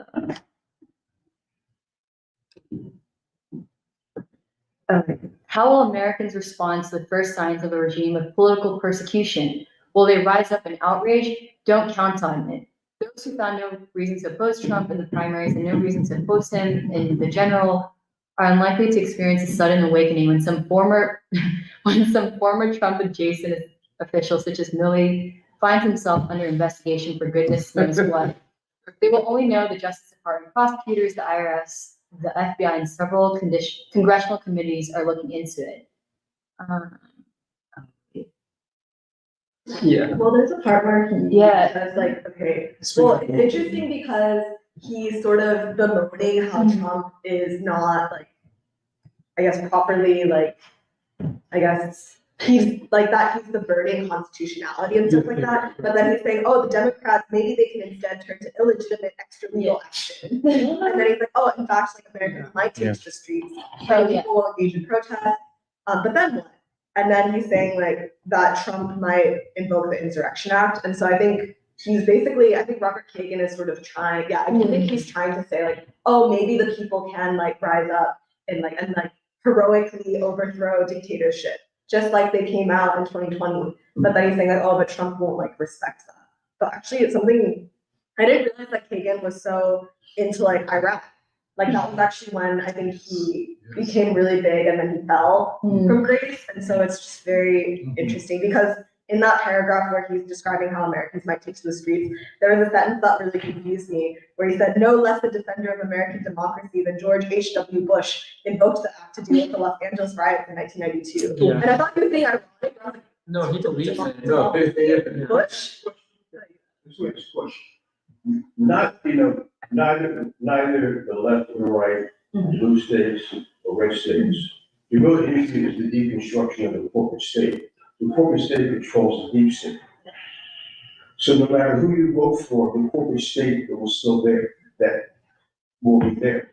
The issue, I think, is, is, is citizens, mm-hmm. we have to address the limits of private capital. Mm-hmm. That's, that- that's the monster in. No, no, no, no, no, Joe, go back. I think you're hitting on something. Mm-hmm. Because I think, and this is the unsaid mm-hmm. dimension of Kagan, mm-hmm. it is a question of the state. Mm-hmm. And, well, you could call it the corporate state. Uh, I- I- Yeah, let, let me not, yeah, let me not, uh, I would agree that it, I would agree with what you're saying. But I, let me hold off on that, because I think the point that you raised is the question before the American people, whether it's acknowledged or not, and it is the question of the state. Uh, I- You know what I'm saying? That is The is. state has to limit the private capital. Well, well, however, whatever, whatever the state does, however it performs, but the question is even a more central question, who controls the state?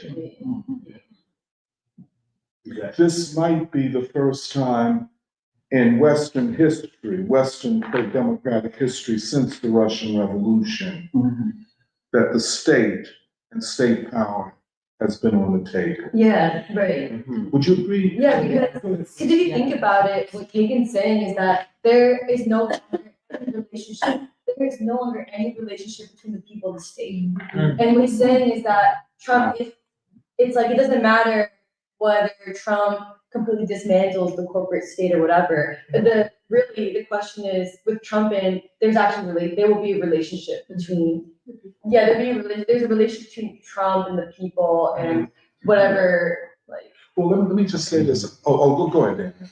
I'm definitely following the whole dialectical argument, but I wanted to pose a, a question. How do we reconcile Trump's worth 3.5 billion? He's a political outsider, but he's the very essence of the of, of, of capitalism, of the of the slumlord, of the billionaire. He uh, promises that every Palestinian student who's in a Palestinian student club, the SJPs will be deported. Yeah. So the fascism is in your face. Yeah. So I understand the sociology of, mm-hmm. of, of the base of, mm-hmm. of the quote unquote deplorables. I'm there because that's where I come from. The mm-hmm. Oxy electorate, the poor whites, whites, they surely still believe it. The ones overdosing at the highest rates off of fentanyl were voting at the highest rates for a billion. Well, but isn't this, but this is part of the, of the unraveling of American history or the undoing of a ruling class that had become so arrogant that it could rule without billionaires. Mm. I mean, the ruling class doesn't need Trump to rule. Mm. It doesn't need Jay-Z or mm. Beyonce to rule. It doesn't need uh, most billionaires. I think it is a different issue. We're talking about the, and you're right, I agree with you. No, and, and I agree with you. No one, is least of all us, will throw ourselves down and say Trump is will lead us to the promised land, as Paul would call it, the New Jerusalem. Um, but objectively, uh, it's almost you find yourself in a situation. I don't, I don't think this is always the best way to put it. The enemy of my enemy. Uh, if he says out of NATO, we're going to go out of NATO. If he, you know what I'm saying? If he says I'm going, you know, I hate the communists, the socialists, the fascists that are running the, the, the government. You know what I'm saying? And then says that Kim Jong Un, I love Kim Jong Un. You see what I'm saying? Or she, oh, go, go, Well, go. 'cause I just, I just feel like, like so much. So how much of it is performative and how much, go, that's all. Well, I just also because I do think that part of what's so like interesting when even when you study periods like Reconstruction and like the Civil Rights mm-hmm. Movement is that so much of American history has been decided by like improbabilities, by things that were almost like unexpected mm-hmm. or seemed almost impossible. Mm-hmm. And how ironic would it be if Trump, like this figure who basically represents, in some ways, yeah, like American capitalism itself, like with like in pop culture too, that he could become not like this revolutionary leader, but someone who acts in the interest of undoing, like literally, like the American imperialist state. And and it's not that like we're again being like naive about anything, but mm-hmm. it is a question of like what has because also I think if Trump were basically like an ordinary billionaire or like an ordinary, basically like ruling class apparatchik, whatever, he would not have basically stuck it out for this long mm-hmm. because he has been coming under like constant Yeah. attack mm. basically since And he's. plus they're threatening to take all of his money. Yeah. Yeah, and he, and he knows that like they literally could also. So this, but is it unusual? Mm. You know, it- he's not a, a Bonapartist, Hmm. like in Napoleon Bonaparte or his successors. Oh, Louis Bonaparte. I'm Bonaparte for this period. I don't think he's like that. I, I wouldn't call him a Bonapartist. I would call him an out and out populist who, well, I, I can't totally, dis- but go ahead. I- I- I could, uh, if I could Oh, support, go, go ahead. I'd like to support your argument. Uh, the way that I, it helps me make a lot of sense of Trump is actually the way that I read, uh, Lincoln in Black Reconstruction, where so Lincoln, you know, thought of the great president to save the Union. He said, and or free the slaves. He said, I was if, if I could save the Union by keeping the slaves enslaved, I will I will do that. If I can save the Union by by freeing the slaves, I will I will do that. What what I interpreted it and what- Du Bois interpreted for me was that he was willing to respond to the will of the people to meet the needs uh, of the moment. Uh, I, I I think that Trump uh, doesn't have the grandest vision. Uh, that that's still on us. You know, we still we, we have all the skin in the game Yeah. but Trump is willing to respond to uh, what what the people demand, and and the baseline, a common denominator uh, that has raised the, I guess our our collective uh, consciousness is the role of the state as as the um, the most oppressive force, not just worldwide, but of the American people, and. Uh, um, what what in, in responding and, and, and so yeah uh, I view him as more of a blunt instrument, a hammer Yeah. upon the ruling class. But what the, the the positive thing that makes it possible of getting them out of the way is that in identifying this uh, common enemy and, and getting a better sense of our of our common future, we can have a new remaking of our relationships uh, that will it- it has to be based in everything that we've talked about uh, love and humanity and, and civilization. And I, I think that's coming into fold with the the the uh, Palestinian people identifying with the uh, with the Palestinian people. And so this is not something that I put on Trump yet. He, I don't think he, he has that grand vision but uh, the American people can can see this and want to uh, have a, ba- a basis of I, uh, relating to themselves and the rest of the world of their shared humanity. And so uh, I think Trump can be a vehicle for that, not the leader, but it's, it's the American people that will decide uh, history. And uh, so, yeah, I feel quite positive. Can I add something to that? Um, I love what you said about um, ultimately people being the ones who make the final decision. It's never about one man or one person. And it, it, it all it brings it back to what y'all discuss so often in free school when it comes to the black proletariat imaginary. And what can be conceived of when you're when you're what can be what can be conceived of when you're born into a world that's so absurd you know? And and it, the entire existence of this country is absurd. So of course someone like trump can be elected president. So for me even just the fact that all of us are in this room together someone could argue it's absurd you know or the fact that i'm so passionate about learning other languages and studying things that i didn't have any reason to study could be considered absurd. And the fact that the Trump supporters, when slash if slash when he is elected, the work that we're doing in this room and that many others are doing is towards the goal of helping them to see that, you know, you don't have to participate in this project anymore. You already are fighting against it, you're already resisting it. So I just feel like it's going to be a lifelong struggle. Revolution is lifelong, you know, is a lifelong struggle, and it's going to be a struggle of ideas and helping helping people to see that it was never about Trump in the first place. It was always about, you know, for me, I'm like, can we imagine the possibility of people just all over from all over the entire country saying, I'm not going to go to work anymore. I'm not gonna buy these things anymore. I'm not gonna do any of this anymore. Instead, what I'm gonna do is try to look out for people around me and grow food and call for peace mm-hmm. and resist nonviolently. Can we imagine like millions of people doing that? I personally can. I think it's possible. And I think that the Trump supporters, even though they might be happy when he's elected, they'll quickly realize, oh, there's another stage. There's another stage. Like there's mm-hmm. something else that we have to do now. He's in office, but my life hasn't gotten better. Why? Mm-hmm. Because I need to actually join forces with all the people who said that I was a villain, who said that I was a deplorable. And we, as people who have been, well, not us, but those who've been led, you know, fed propaganda to believe that we can't ever join forces with Trump supporters. We can't ever join forces with white people. We can't ever join forces with people who we've been fed propaganda to believe have no, you know, are not invested in the same things as us.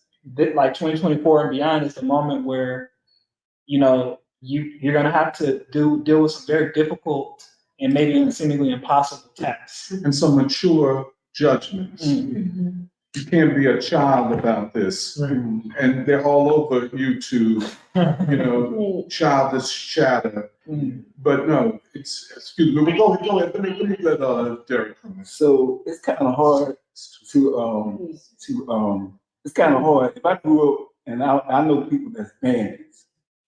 I, I know people that are bandits or people that are, I would call like an outlaw. But but but it's something about my honor in the neighborhood. I could be with all the outlaws, but it's still something principle that I could call you and you could call me still if somebody needed my help or something like that. But we kind of like we could be thick as we could be thick as thieves sometimes. But I don't have to steal from your family, you know, like that. But so so in some kind of way, when Trump is speaking to the people in the hood or people like from my neighborhood, and and and I'm listening to them like that, and and um I I was in a gang, but I was like a warlord. I was a young one, but it's something.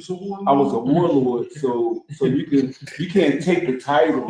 It's just something that I would be up in. I would be up in different people's neighborhoods, and I I could roll to another person named Mayfair, all the way up Red Line. These are all different white neighborhoods.